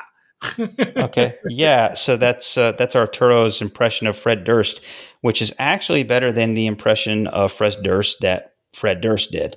Uh, you know. Uh, so yeah. So now we go from uh, ultimate sophistication to ultimate crudeness, crassness, and ugliness. 1998 and 1999 was the 1999 were the finest hour uh, and more not so finest hour for nu metal, or as I used to like to call it, mook rock. Yeah. Uh, so, uh, man, it's just like take like Rage Against the Machine, Faith No More, and Pantera, and all that musical influence, and now like like put in like a like a high school dropout meth head uh, in the driver's seat. That's pretty much what uh, happened here. Nu metal. Uh, so, Social Distortion, uh, the great punk band uh, fronted by uh, Mike Ness, they had a wonderful album title uh, from that an album they released in 1997. one of my faves: "White Light, White Heat, White Trash." now, uh, while Social D uh, meant that as a satirical take on the Velvet Underground uh, album title, uh, there were other artists who hit the big time here in the late 90s that took that slogan uh, it took basically took that album title and used it as a slogan to live by and rock by nu metal was music to piss off the people who thought they had all the rock and roll secrets to pissing off your parents So it wasn't designed to piss off parents. It was designed to piss off everybody, you know, everybody that thought they knew what good rock was. Uh, the worldview was ugly and crude and crass and pained and profane and definitely deeply misogynistic and homophobic. And here's why I think rock critics and college kids mostly hated nu metal and this stuff. You really kind of had to live the poverty and the abuse and the uh, neglect and messed up self esteem to get it. I didn't live it, so I never really got it. And, you know, I still think uh, that the music mostly sucks. Uh, but I can at least appreciate what these nu metal artists uh, meant to their fans. Uh, that kind of, uh, again, working in lower class populism uh, propelled Korn, Limp Bizkit, the Deftones, Slipknot, POD, Kid and most, Rock. Most curiously, Kid Rock, the superstardom. And I say curiously with Kid Rock, here's why. Uh, Kid Rock started out as a, an orthodox rapper uh, promoted by Jive Records, uh, same label uh, as uh, a tribe called Quest, uh, you know, one of the preeminent early hip hop labels. yes, he was white and he was from a farm north of, of Detroit, Michigan, and he never pretended otherwise. But rap, the New York minimalist drum machine driven kind, was his genre. But it turned out that Kid Rock was way more talented and had way more to express and way different ways to express it uh, than the trendy sound that brought him to the dance. And so, yes, I, I am praising Kid Rock here.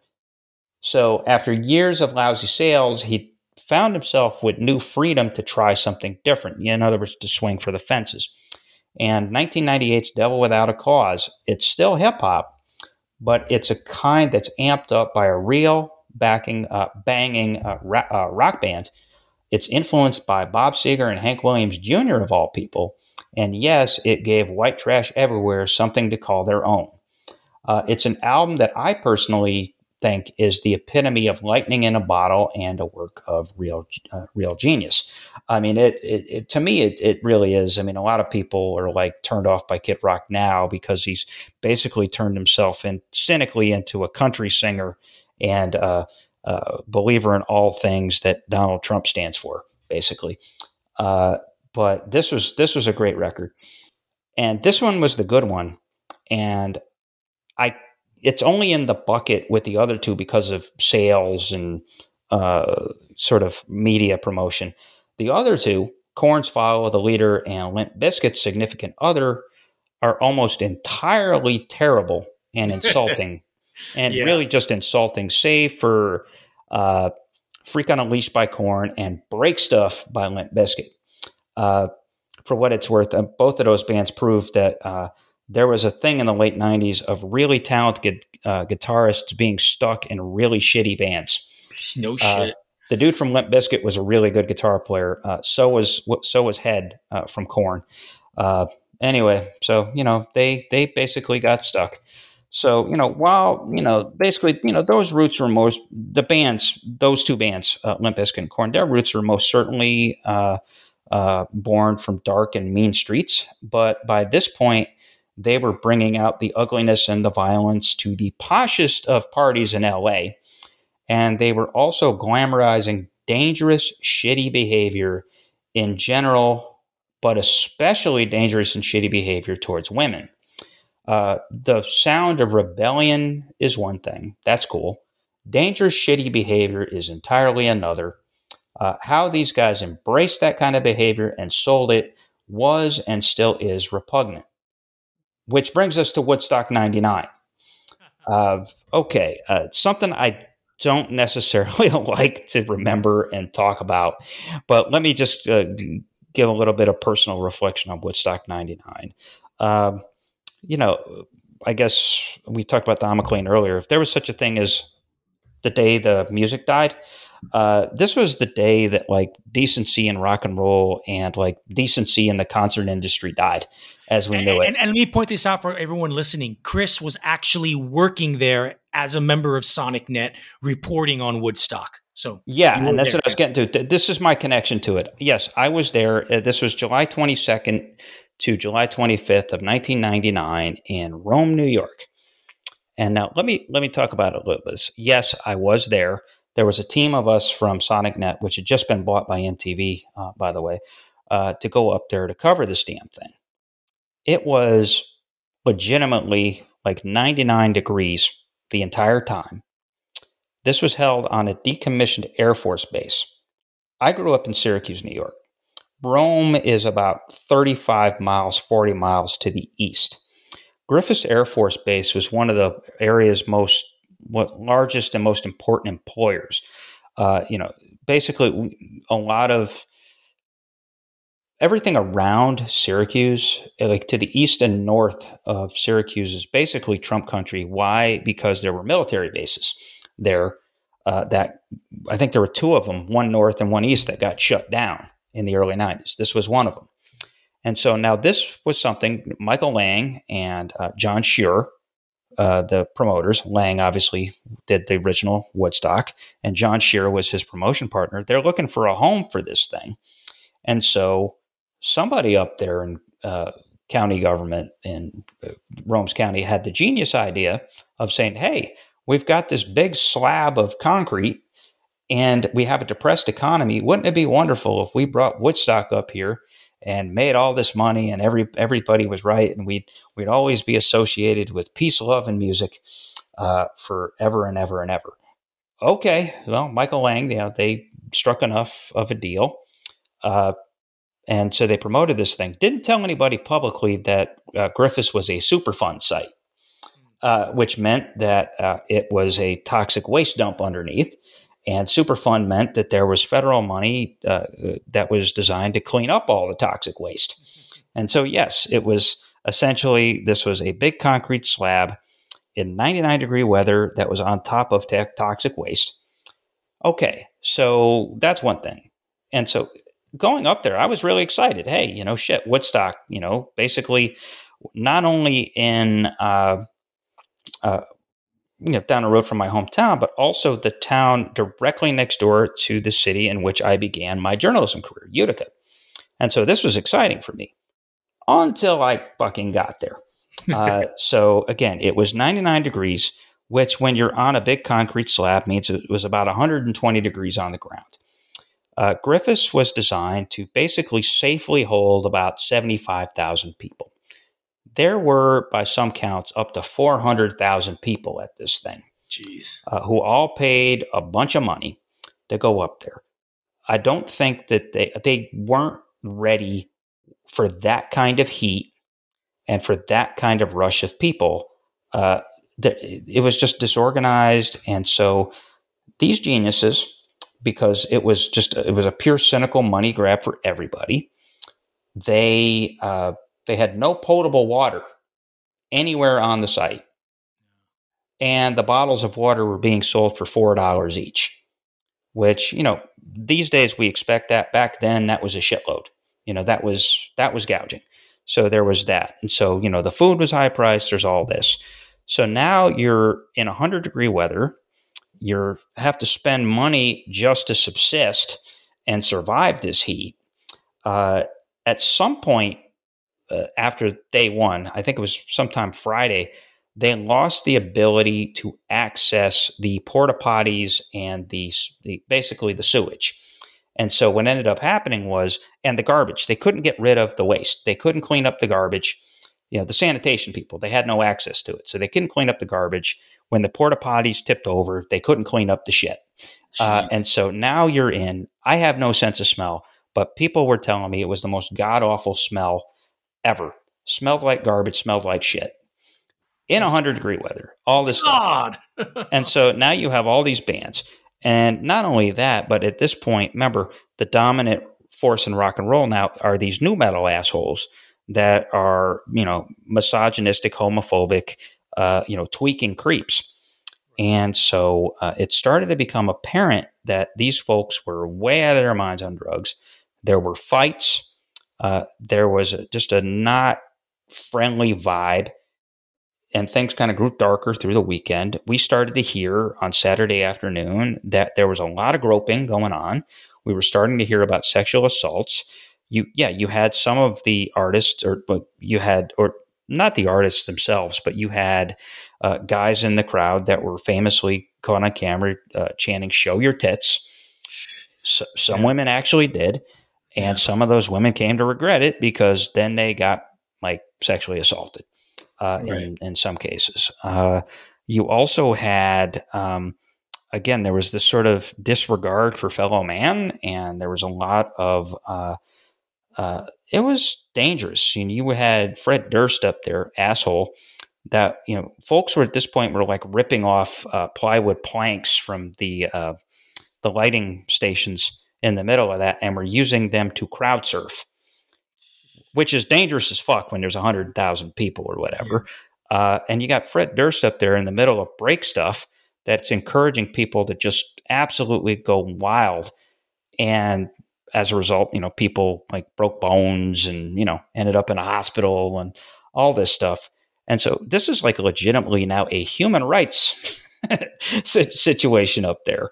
Uh, and just, you know, pure, pure corporate greed kids on drugs in the heat for three days, being uh, violent and aggressive and yeah, misogynistic and yeah, right, exactly. And so here's the funniest part. So by the end of Sunday, like we're approaching four o'clock, five o'clock, everybody in the press tent. The press tent, by the way, was an old airport hangar, and a whole bunch of us. There were like rows of tables, and you remember there was no such thing as wireless, so we're all plugged in and and all this stuff, and just like and so my whole week uh, end consisted of uh, going out there on a story assignment, cover a show, do a trend thing, come back, write it up real quick, uh, go back out there. And it was like a mile and a half walk to and fro, by the way.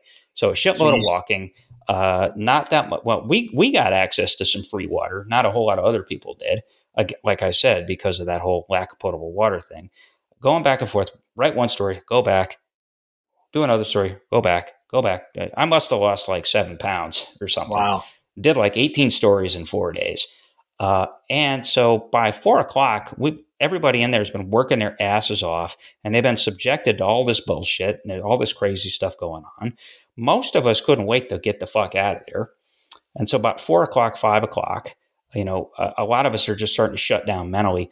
And uh, the county executive of Oneida County, the mayor of Rome, New York, the two promoters and a few other guys, they get up there and they hold this press conference and essentially they blow each other saying how much of a wonderful success this is and uh, how this is going to be a boon for economic development in the community. And it was, it, we pulled it off without a hitch, blah, blah, blah, blah, blah. I mean, we, everybody was rolling their eyes. I actually got away in one of my stories saying, you know, basically uh, making a commentary about how they, uh, about how they lauded uh, this, they lauded the show, the fans, and each other. You know, basically they were just up there congratulating each other. Uh, you know, in newspaper land that wouldn't have flown. But uh, anyway, so you have this press conference of them declaring victory. Four hours later, the whole field was burning. You know, and you know, and uh, they started building bonfires. The Red Hot Chili Peppers uh, in a very cool moment otherwise. They caught on to this and immediately launched into a cover of jimi hendrix's fire. Yeah and and so uh, that was i guess that part was cool. The riot wasn't. Right you know, when, you, when you have a whole bunch of tweaked out angry 15 year olds at the end of it they're just like fuck it we don't care anymore. They're setting they're setting fires they're tearing stuff up uh, you know they're flipping over vehicles they're doing all kinds of crazy shit and so now it's just this this emblematic of everything that has, has gone wrong in society. In 1991 and 1992, you had you know Kurt Cobain, who was like the biggest rock star in the country, also one of the biggest feminists in rock, like one of the yeah. biggest fa- male feminists. And yeah. you had the Rock the Vote things, you had the L7 thing, the you know uh, what is it, Rock for Choice, yeah. all that stuff. So women's rights was on the forefront. By 1999, it was uh, it was Fred Durst and a whole bunch of groping, rioting, meth tweaking assholes that were ruling the roost. Yeah. It was miserable, uh, and I'm not lying when I say it actually was probably a legitimate traumatizing experience. Having gone mm-hmm. through that, having been there, been witness to it, and seeing how this mook rock, after all that glorious, wonderful music and all that hope that the fourth golden rage of rock had generated all turned to shit because Michael Lang and Ralphie Eannace and you know Joe Griffo, who was the mayor, because all those guys wanted to make as much money as possible off the Woodstock brand. Yeah. It, just absolutely fucking disgraceful. Yeah. I mean, rant, rant over. my yeah. my my thing is on rap metal and new metal in general. Uh, like I'm a big fan of Rage Against the Machine and the Red Hot Chili Peppers and Faith No More. And in the early part of the decade, you know, th- th- no, those bands were innovative. They were inspiring. They were great. They were original. And uh, basically, bands like Korn and Limp Bizkit, and even later Kid Rock, and even the Deftones, who I think suck ass. You know, bands like them, they just took uh, they took basically what were innovations and great original inspiration and they just transformed it into something that polluted the airwaves with insipid macho rock is what it became. Ugh. Yeah. They mm-hmm. did it all for the nookie. However, yeah, yes, there, next, there, yes. Yeah. Go ahead. There was one band that didn't do it for the nookie, right? right? There's one band that didn't do it all for the nookie. And this band, well, let's talk about them. After we just spent a fair amount of time trashing new metal and rap metal on this episode and in previous episodes as well. And it's about time we gave praise and credit to what, at least in this curmudgeon's opinion, was the single, solitary, only good new metal band to emerge from this era. That band is System of a Down. And System of a Down weren't just good, they were spellbindingly awesome and thrillingly original. With their 1998 self titled debut album, they established themselves as the band that would eventually take the mantle from Rage Against the Machine as thought provoking, socio politically charged rock leaders. Musically, they were one of the very few metal bands that actually did something innovative and original with the subgenre by incorporating Eastern European folk music and Armenian cultural identity into their uh, highly inventive turbo fueled math metal. They were formed in Glendale, California in 1994, with each member being born as first generation Americans to Armenian immigrants. They honed their sound over the course of several years and garnered a huge word of mouth buzz in the Los Angeles area before Rick Rubin signed them to his American Records, which had a partnership with Columbia Records and probably a, a record distribution as well. Extensive extensive touring over the next few years meant that the band had to slowly build a national following and that they did by playing tours opening for the likes of Slayer and Metallica, as well as being on the Ozzfest tour. Uh, playing a game of spot the influence is hard to do with a band as original as System of a Down, but I'll try. uh, at least in this early era of the band, they occupied a musical zone that combined the complex stop on a dime changes of Rush the searing, visceral intensity of Fugazi and the cathartic release of Rage Against the Machine, uh, with the intricate chord progressions and exotic folk melodies of traditional Armenian folk music, which is in itself heavily indebted to Middle Eastern tonalities, uh, with songs such as Sugar, Sweet Pea, D Devil, and the devastating album finale, P L U C K which uh, in the chorus goes revolution the only solution. The outrage rage with that one. Uh, you really don't have to go anywhere else to find a new metal band brimming with more soul power and innovation than this one. The truly amazing thing is that this album the self-titled debut was basically a trial run for what they would amazingly accomplish on their next album. And that is taking the crown as the best metal band in the world. Alas, that album is fodder for another discussion. Chris? Yeah, sugar. Yeah, uh, yeah. Uh, this is a really, really strong record uh, and strong debut effort. Yeah, calling this band a new metal uh, band, by the way, is an incredibly just insult. I uh, guess. I mean, look, I, I think what happened was is just in terms of the coverage of metal at that time yes, there was such a thing as there was a def- definitive new metal, and it's what we just talked about. It's it's a rap influenced, uh, heavy, uh, maybe down tuned, uh, you know, clipped riffs of anger and fury and disgust and uh, more of a sort of a, a visceral, personal vibe.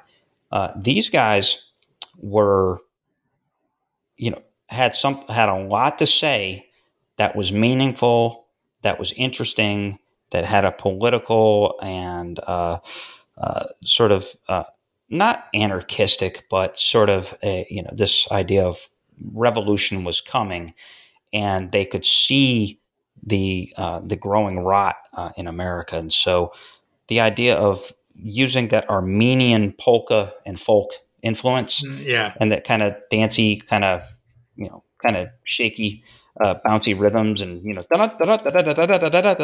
right. all, all, that kind of stuff, and turning that into metal, I think was brilliant.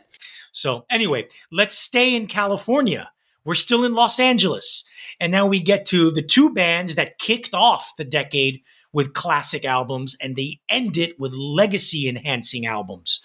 Chris. Yeah, absolutely. These were the uh, you know this was a good year for Los Angeles for sure, and in in in many or good era. So this is '99 now. We've gone from '98, which is uh, the the System of a Down record, now to '99, and you've got the Red Hot Chili Peppers and uh, Rage Against the Machine uh, at this point. point, and they kind of uh, they hit their peak, but they did it a lot differently. Uh, yeah. There's a divergence in the Red Hot Chili Peppers case.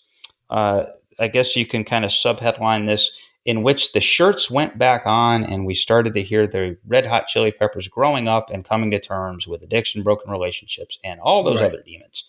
Right. Uh, in a lot of cases I, I guess you could say it was maybe the biggest surprise in mainstream rock of that year just how good californication was yeah, no one uh, expected it. yeah, no one expect. Well, they might have expected a good Chili Peppers record. I don't think what they expected was a legitimately really good record.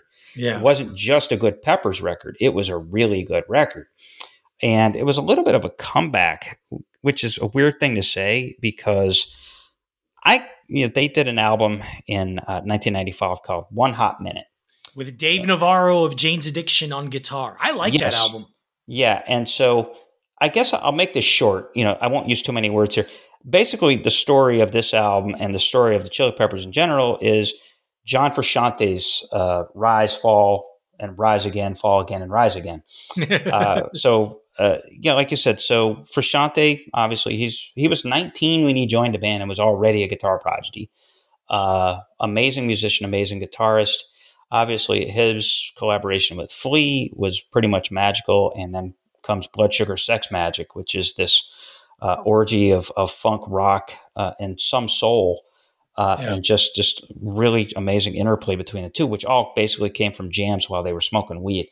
Uh, so then Frusciante becomes jaded with rock stardom, quits the band, and like plunges headlong into heroin uh, addiction, much worse than singer Anthony Kiedis ever did. Uh, but he straightened himself out and when the Navarro partnership, One Hot Minute, pretty good record, but it was like not really a Chili Peppers record. It was like Chili Peppers as filtered through Jane's Addiction. Yeah. Uh, doesn't work out. And then magically, you know, Frusciante reconciles with the band. He comes back in. And so his maturity and uh, his uh, spirit as an artist obviously rubbed off on Kiedis and Flea in a majorly good way. And now you get Californication uh, which you know starts off. You would think you would think, okay, maybe it starts off like a Chili Peppers record uh, with you know um, with a, uh, around the world, which you know mm-hmm. has this little has this little funk rip uh, riff, and it starts with this rap, but then it just has this really lovely textured chorus. Yeah. And this remarkably good outro of just uh, you know like aggressive, intense uh, guitar and bass which is then followed by Parallel Universe, which is this just amazingly well done uh, collaboration between Frusciante and Flea, where it's not so much a riff, so much as a spiritual backbone. Yeah, uh, that they formed, that this interplay, and it just this really just uh, athletic, aggressive, uh, finesse uh, uh, going on interplay for Kiedis to then come up with this really lovely uh, melody.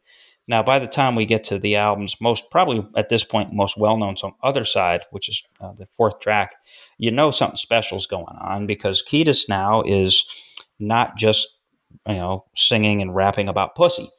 Uh, you know, he's he's actually uh, he's expressing regret. He's about his addictions. He's expressing uh, his desires to grow up and romantic longings, and uh, these types of things. And so now you've got a melodic, mature, focused, serious Red Hot Chili Peppers, and it really, really worked.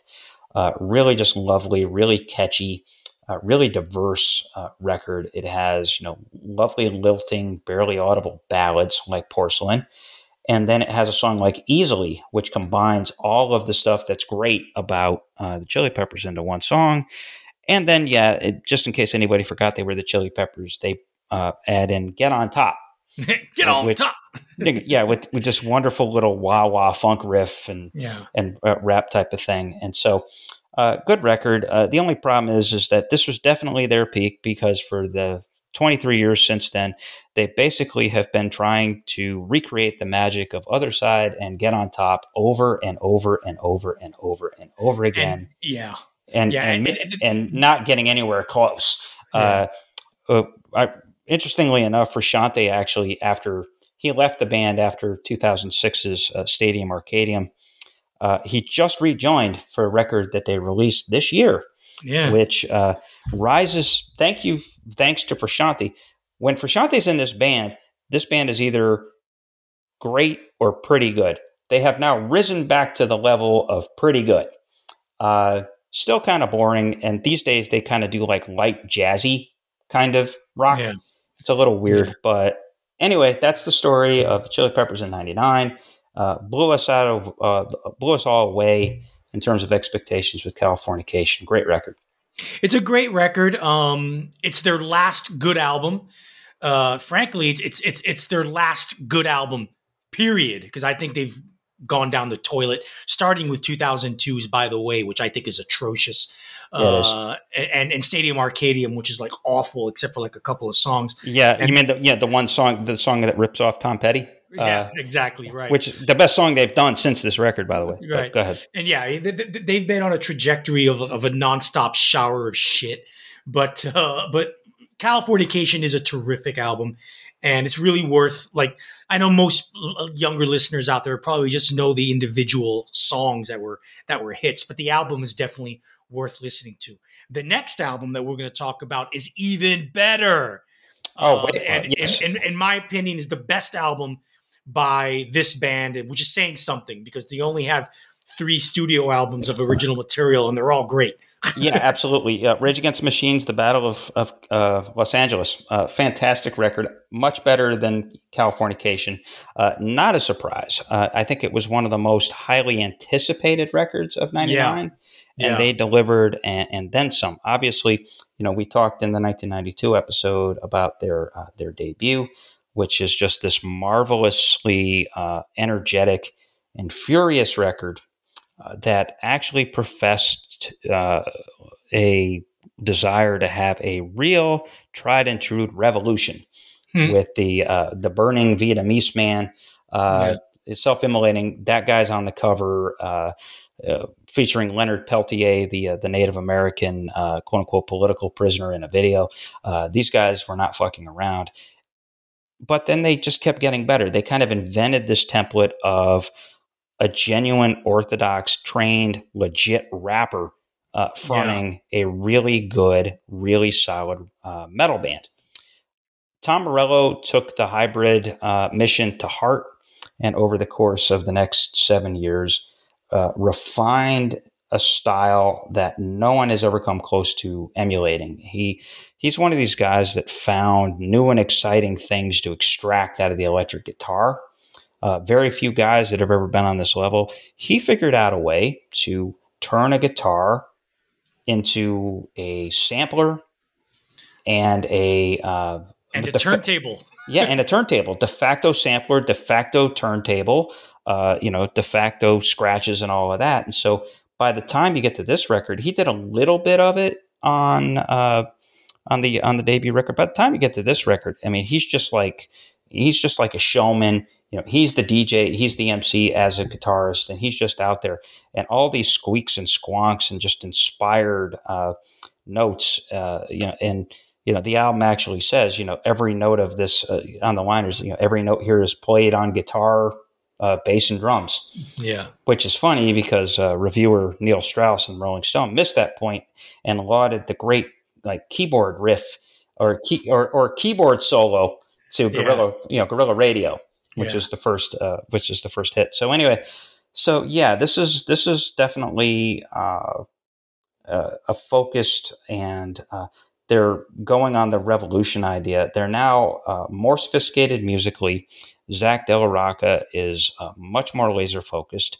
They also are more self conscious at this point. They know they have a platform. They've gotten away with murder, essentially, yeah. like you know, like virtual murder. Like how the hell they could exist on a major label talking about communist shit? Yeah, and, you know, Zapatista, you know, like yeah. actual like guns and shit revolution. Yeah. And not only that, but free Mumia Abu Jamal yeah. Uh, you know, and you know, just this kind of you know, you know, calling cops pigs and that kind of stuff. Right. Uh, but they did it in just this brilliant package of of just of riffage, of like I said, de facto turntablism, and just De La Rocha's intensity and just you know uh, lyrical cleverness and you know mastery of of uh, the art uh, form and so uh, just just brilliant. Yeah, it's a it's also an album that has the the, the deepest undercurrents of hip hop.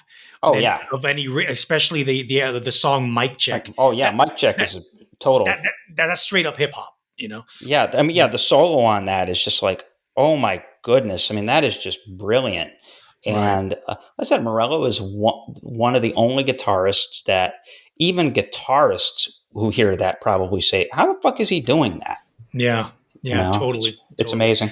Yeah, Rage Against the Machine, one of the most perfect discographies in rock history. Absolutely, three three albums of original material, all fucking brilliant, all worth listening to. Correct. Yes, uh, they are one of my 10 personal all time favorite bands. All right, guess what, Chris? We are sticking in Los Angeles. We're still in LA. Still oh, in LA. Holy bejesus. Yes, but probably the greatest solo rock artist from Los Angeles of the 1990s. We're talking about none other than Beck Hansen, going by the name Beck. Now, after the smashing critical and commercial success of his 1996 masterpiece, Odelay, Beck proved himself to be one of the most important American musical figures of the decade. With the duo of albums he released at the end of the 90s, Mutations and Midnight Vultures, he would prove himself to be the chameleon like David Bowie of his generation. Let's start with 1998's Mutations. Great it was record. a bit yeah, oh, mm-hmm. totally. It was a bit of an event album at the time of its release uh, for alt rock fans and indie hipsters, and it did not disappoint. But it didn't do. But it did. It didn't disappoint in unexpected ways. In most ways, this album was the stripped down, clear sounding, simplified polar opposite of Odelay. It's got heavy doses of Beck's wonderful, folky country blues style that he flashed in previous albums, such as Mellow Gold and One Foot in the Grave, except this time with sparkling clarity, thanks to Radiohead producer Nigel Godrich. Beck's grasp of American roots music has rarely been exhibited in better fashion than on Canceled Check, Bottle of Blues, and the epic folk rock of Cold Brains. However, as it usually is with Beck, it's his stylistic excursions that are his most interesting music. You have the Kinksian English Music Hall of O Maria. You have the very George Harrison esque orchestral Indian dirge of Nobody's Fault But My Own.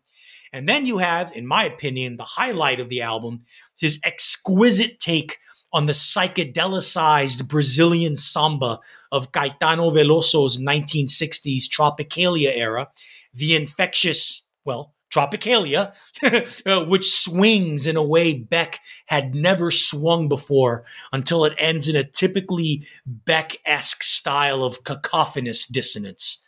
Chris, you're a big fan of Mutations as well. Oh, huge fan of Mutations. I love this record. Uh, it's one of the more aptly named records of the era. This album is definitely full of mutations uh, in terms of it's Beck uh, dibbling and dabbling in styles that he had yet to uh, to uh, at least portray out there uh, publicly. But these are the songs are just there. There's no gimmickry.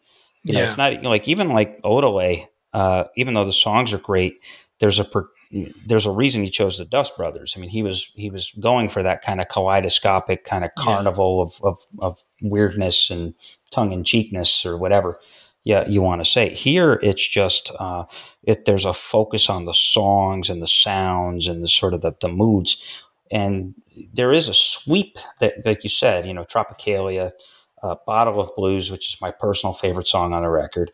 Uh, just uh, just a lo- just a romp, but it's just so fun and just kind of a it's upbeat and lovely and just just really really well done. I think I didn't get a chance to double check this, but I think his father had involvement on this record. I think he yes. did the strings on Nobody's Fault But My Own, right? Uh, yeah, uh, yeah, and and then he would do the strings on the entire Sea Change album in 02. But yeah, okay, okay, I yeah. got you. Yeah, so, so, no, it's just and working with Nigel Godrich, uh, Godrich. Uh, yeah, had to be one of the best producers of his era. I mean, he has the two Radiohead albums, but then he takes the same kind of engineering brilliance and cleanness and gives it the back. And yeah. so, like, you know, hey, you know, it was like a wonderful match. Right. Anyway, no rest for the weary, as in nope. the next year, Beck would veer in another extreme direction with 1999's Midnight Vultures. Um, on this underrated gem in Beck's catalog, I think it's one of his most underrated albums. He takes the funk, dance, and EDM elements of Odelay and blows them up to gigantic arena sized neon lit proportions.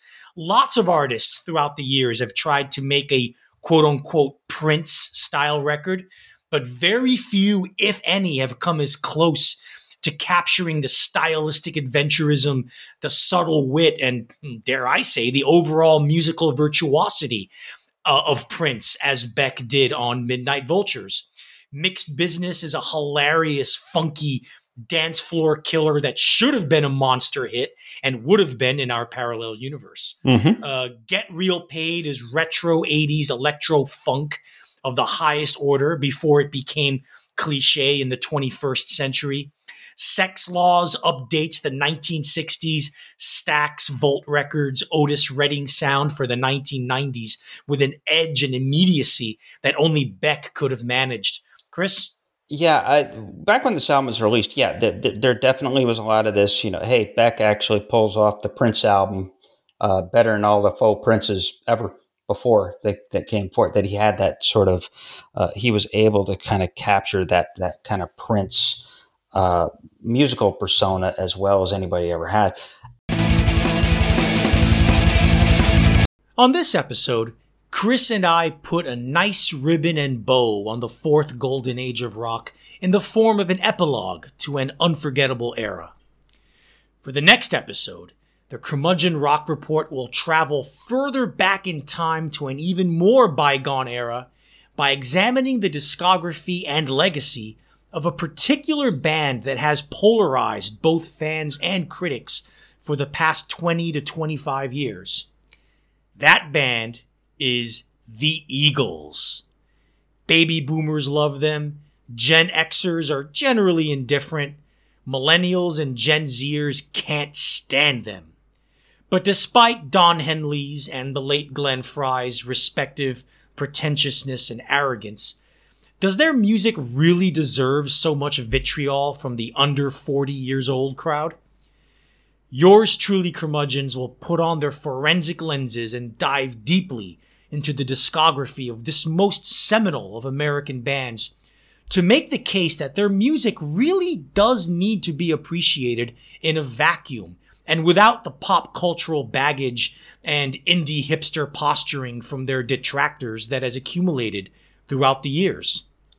Tune in next time for In Defense of the Eagles. Now, Chris, we're going to get a little more laid back. Are you ready for the country? Uh, yeah, I, I, I, certainly am uh, ready for the country. Always have been ready for the country. So, uh, so one of the things here we are at the uh, edge. You know, this is the epilogue to the fourth golden age of rock. We talked about it in a couple of instances in the you know in the actual frame of of the fourth golden age, the presence of country uh, influences and what became known as alt country. Uh, you know, most typified by Uncle Tupelo but then by the mid 90s, uh, Jeff Tweedy had moved on to start Wilco, and then they broke out into uh, popular consciousness uh, starting in, well, it, with being there in 1996 was really the breakout. You had other artists like the Jayhawks, who I loved, uh, and these other artists that had their moment in the sun and kind of brought alt country out there. And so here was the here were two effects of that alt country breakout of the mid 90s most especially because of wilco's being there. Uh, two main effects. Uh, one it prompted record labels to go searching for young up and coming artists who could do more of that. Yeah. And two it cleared a path for country-ish rock veterans who'd been making great music in the shadows for years to right. finally get the, the attention and distribution they deserved. Now, it's the latter that I'll really uh, be focusing on. And so, because, you know, here we are in the epilogue, you know, where do we go from here? Well, one of the things that happens is that uh, Lucinda Williams and Will Oldham. So let's start with Lucinda Williams, uh, the brilliant uh, Lucinda Williams. Uh, there's a lot of young female uh, Americana type artists these days that pretty much owe everything they have to Lucinda Williams and no shit. and and this uh, this album Car Wheels uh, on on a gravel road. And and well uh, Waxahatchee uh, the group Wax yes. they've actually admitted it like Lucinda Williams is like a touchstone influence. Of course. And you know eventually I think if you ask Brandi Carlile and Angel Olsen and a few of those other uh, younger women yeah. you know in their 30s and and uh, early 40s they would say it yeah nope we you know Lucinda Lucinda is the the guidepost yeah. Here's the thing about Lucinda Williams. I always said uh, she bridged a gap between Emmylou Harris and Townes Van Zandt mm. that we didn't realize existed.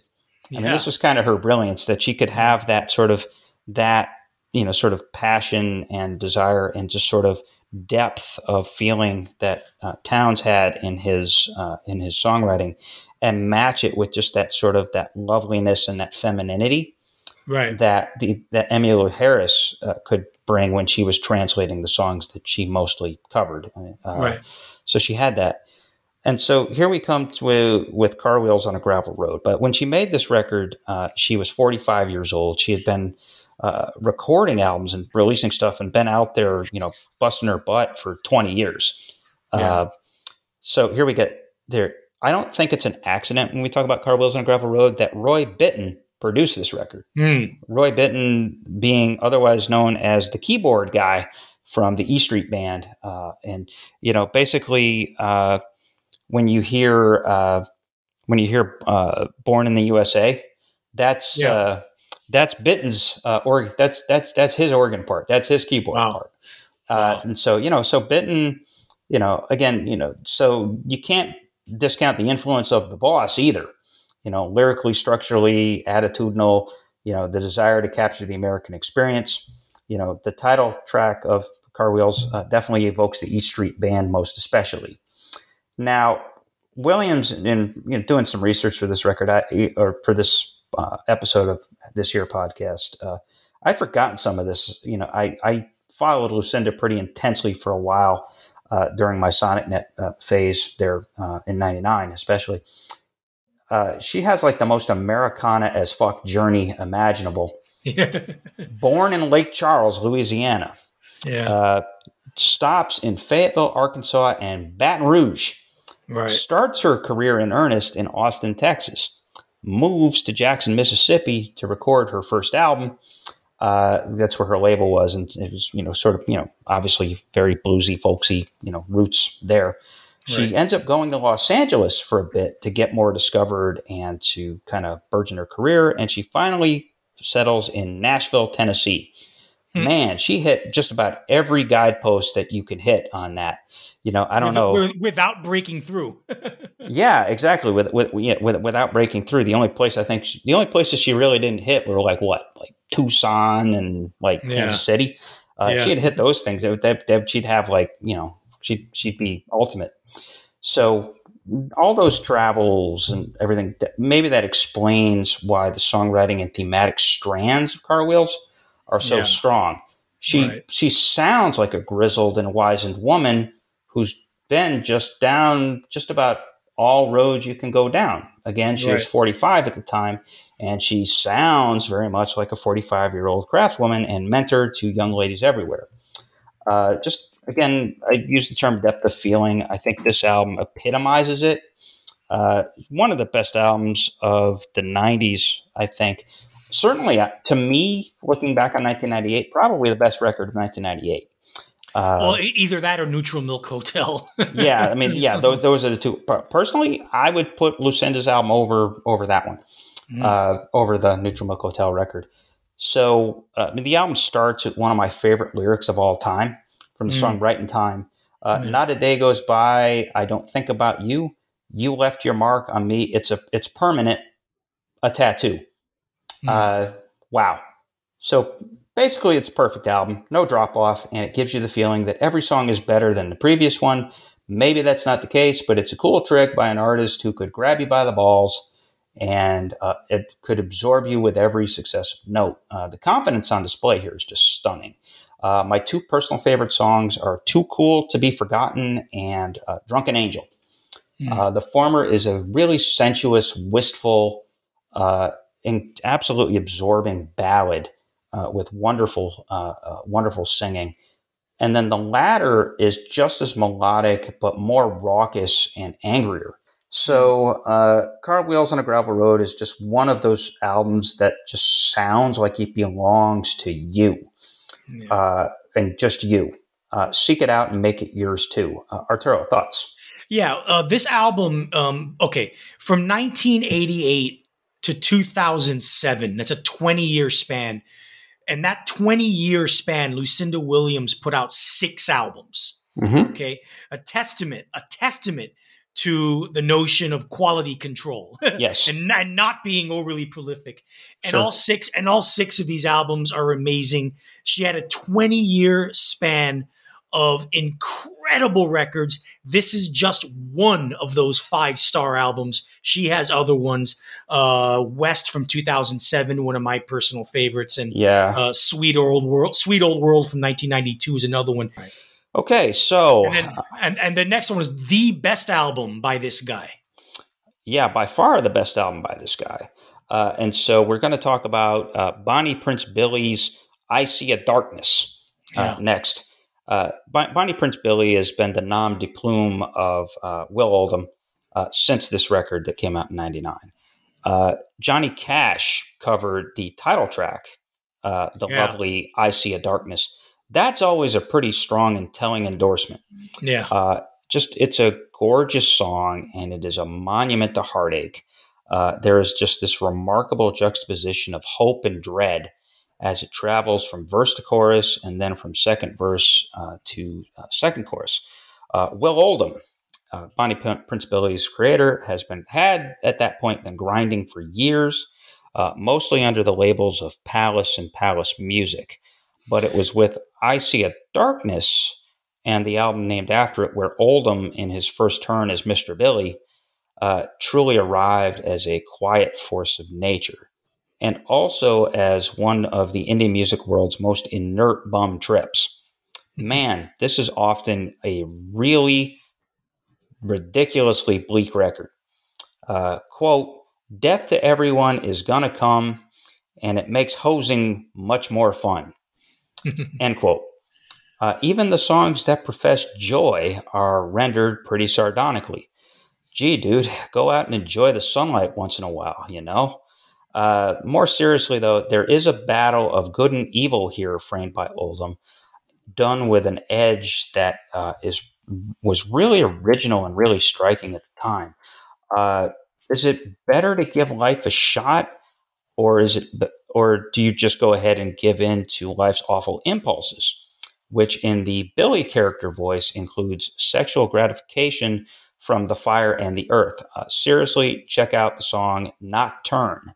Uh, in the years since he released I See a Darkness, Oldham slash Mr. Billy has become the best chronicler and guardian of the sounds and vibes of Appalachia within the context of modern popular music. There's a whole lot of isolation and longing and vagabond love and anger in them there mountains. And through his alter ego here, Oldham filters those emotions and accompanying ruralish arrangements in a wholly unique voice. Uh, generally, it's a quieter, albeit still bitter voice. Yet with I See a Darkness, we find Oldham allowing himself to rock out to a certain degree, uh, which gives this album a pretty visceral wallop, I would say which is why I personally like it so much. But it's a wallop that Oldham really has yet to deliver in subsequent recordings, which is why yeah. I'm otherwise lukewarm on the guy. Essentially, w- unless he's like uh, working with collaborators and in other uh, contexts, he's gotten pretty boring. Yes, as, he is as, boring. yeah, I mean, you know, yeah, I mean, I, I I can take Will Oldham in small doses. This is the only Bonnie Prince Billy album as a whole that I can actually sit through and go, oh, okay, and it's it's a powerful, moving record. Now we will end this episode with a look to the next decade. Garage rock never tasted so good, Chris. Yum yum yum as, yum yum. As we reach the end of this postscript slash epilogue episode that marks the very end of rock music's very last golden era, it's only fitting that we end it with one eye into the future and discuss the band that would go on to arguably become the defining American band of the next decade. Of course, I'm talking about the bluesy garage rock duo from Detroit, the White Stripes, and their self titled debut album from 1999. Of course, except for people in the in the Detroit music scene and some serious hardcore underground garage rock aficionados, no one knew of the White Stripes at this hmm. time. nope. Hell, personally, neither of yours truly curmudgeons found out about them until a couple of years later. But for any serious rock music fan discovering this band, whether it be in 1999 at a dingy bar or club or over the speakers at some Greenwich Village hipster record store in 2001. uh, the experience of hearing Jack and Meg White for the first time was akin to having your rock and roll soul turned upside down, washing away the stink of both ultra stupid nu metal and whiny ass wuss rock of the likes of the Flaming Lips or Mercury Rev. Take the heavy as fuck grandiose blues rock of Led Zeppelin, shrink it for maximum impact so it fits inside a 10 foot by 10 foot garage, inject it with plenty of the DIY spirit and attitude of the best punk rock, break it down to the most basic instrumental arrangement of one drum kit and one guitar, and crank the amps up to a spinal tapish 11, and oh, yeah. maybe, just maybe, you'll get a taste of how revelatory the White Stripes were. It's almost as if God was a true rock and roll believer and decided to end the fourth golden age of rock exactly as it started by showering the revolutionary spirit of Kurt Cobain, one of the most unlikely success, success stories in rock history, over this most unlikely of bands in a no nonsense blue collar city, Detroit, known for giving the world some of the most rabble rousing, inspiring rock bands ever in the MC5 and the Stooges. You can draw a direct line of descendants from those classic bands to Jack White, who improved on the bluesy garage rock of the Jon Spencer blues explosion by employing not just real guitar chops, but exceptional songwriting skills. Their self titled debut is the dirty, slimy, gritty gift that just keeps on giving after repeated listens. Jimmy the Exploder, well, explodes out of the speakers with a menace that borders on heavy metal. The band proves that a bass guitar isn't needed for a groove as Jack and Meg lock in in exemplary fashion on an exemplary cover of Robert Johnson's Stop Breaking Down. Jack White's vitriolic anger at how Detroit's automotive industry outsourced all its factory jobs finds a home with the maniacally intense The Big Three Killed My Baby. The cathartic power of When I Hear My Name is an original song, but Jack sings it with the desperation of the most convincing bluesmen of the early 20th century the stop start dynamic of Screwdriver and its Jimmy Page esque riff only adds to the drama of one of the most intense wind up, rave up songs in the White Stripes, soon to be colossal discography. I cannot say enough about the first four White Stripes albums. I'm already getting hot under the collar. Chris, what do you think? Oh yeah, I mean, just uh, know, I'll, I'll, make a correction that something you said they were the definitive rock band of the first decade yeah. of, of the 21st century yeah uh, because there was there was this embrace of and i guess maybe it was because of the rise of, of sort of the, the sheen and you know the, the pro tools kind of yeah. c- clean pop on right. the radio that right. there was this uh, movement on the other end of this, you know, let's make it as dirty and as uh, as lo-fi and as crunchy and as minimalist as possible. Yeah. White Stripes formula: take Jimmy Page and John Bonham from Led Zeppelin two only. Get rid get rid of John Paul Jones, and just take those and do it even louder. Bang, stomp, bang, stomp, and make sure to cover Robert Johnson and you know, and, and, and and other folks. Um, this album, especially, is is kind of uh, a, a, real statement. Uh, you know, in terms of you know, there, yes, there's that bang and crunch. I mean, the funniest song on the album is "The Big Three Killed My Baby," only because they're playing so loud and just so out of control that you can't even hear White sing. You know that like he just gets drowned out by his own yeah. guitar. That's yeah. hilarious. But there also is one of my favorite Dylan covers on here, One More Cup mm. of Coffee, yeah. which proved that uh, the, even you can find a little bit of Zeppelin in everything. Yeah. in, including a Bob Dylan song.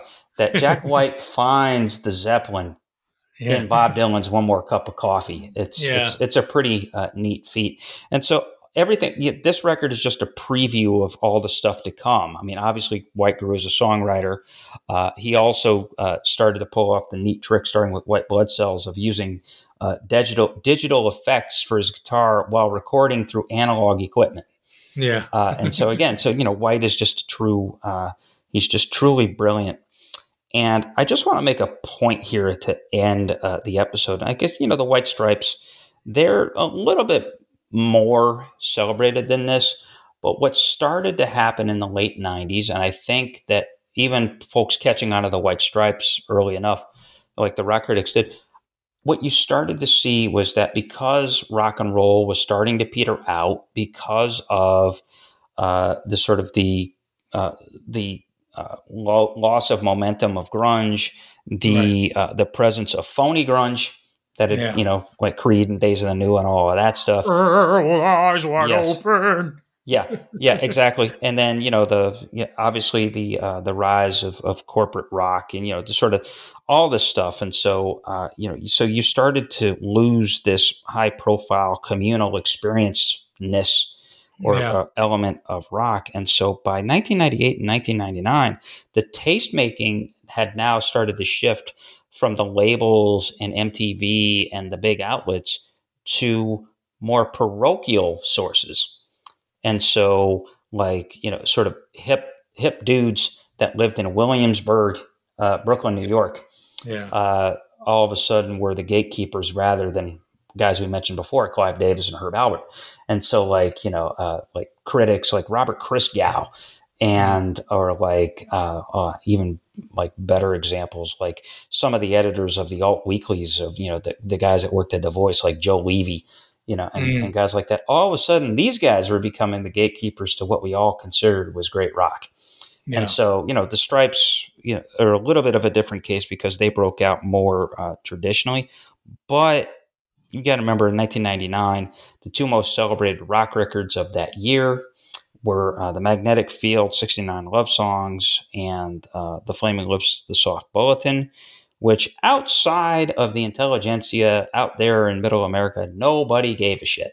Right. Uh, and so, you know, that's kind of the thing. And so it started to become more parochial. It started to become sort of a more personal uh, thing as filtered subjectively through the people who were discovering the music. Um, the White Stripes were a happy accident. I think they started out that way. Yeah. And, you know, like the, uh, the this album and then uh, De Stijl, which I think is still just brilliant. I think it was De Stijl that put them on the map. Mm. And it was because of these critic boys uh, right. that got them there. And so, yep. So here we are now, 20 years later, and we're we're ultra super duper parochial now, as in it could just be me putting something up on SoundCloud, and it's just like you know, and then like four four bloggers or like some dude with a YouTube channel hears that, put it on his YouTube channel, and away you go.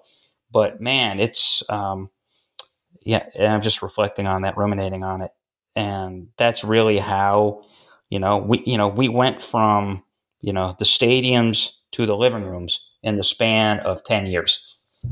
Um, pretty we amazing. Sure did.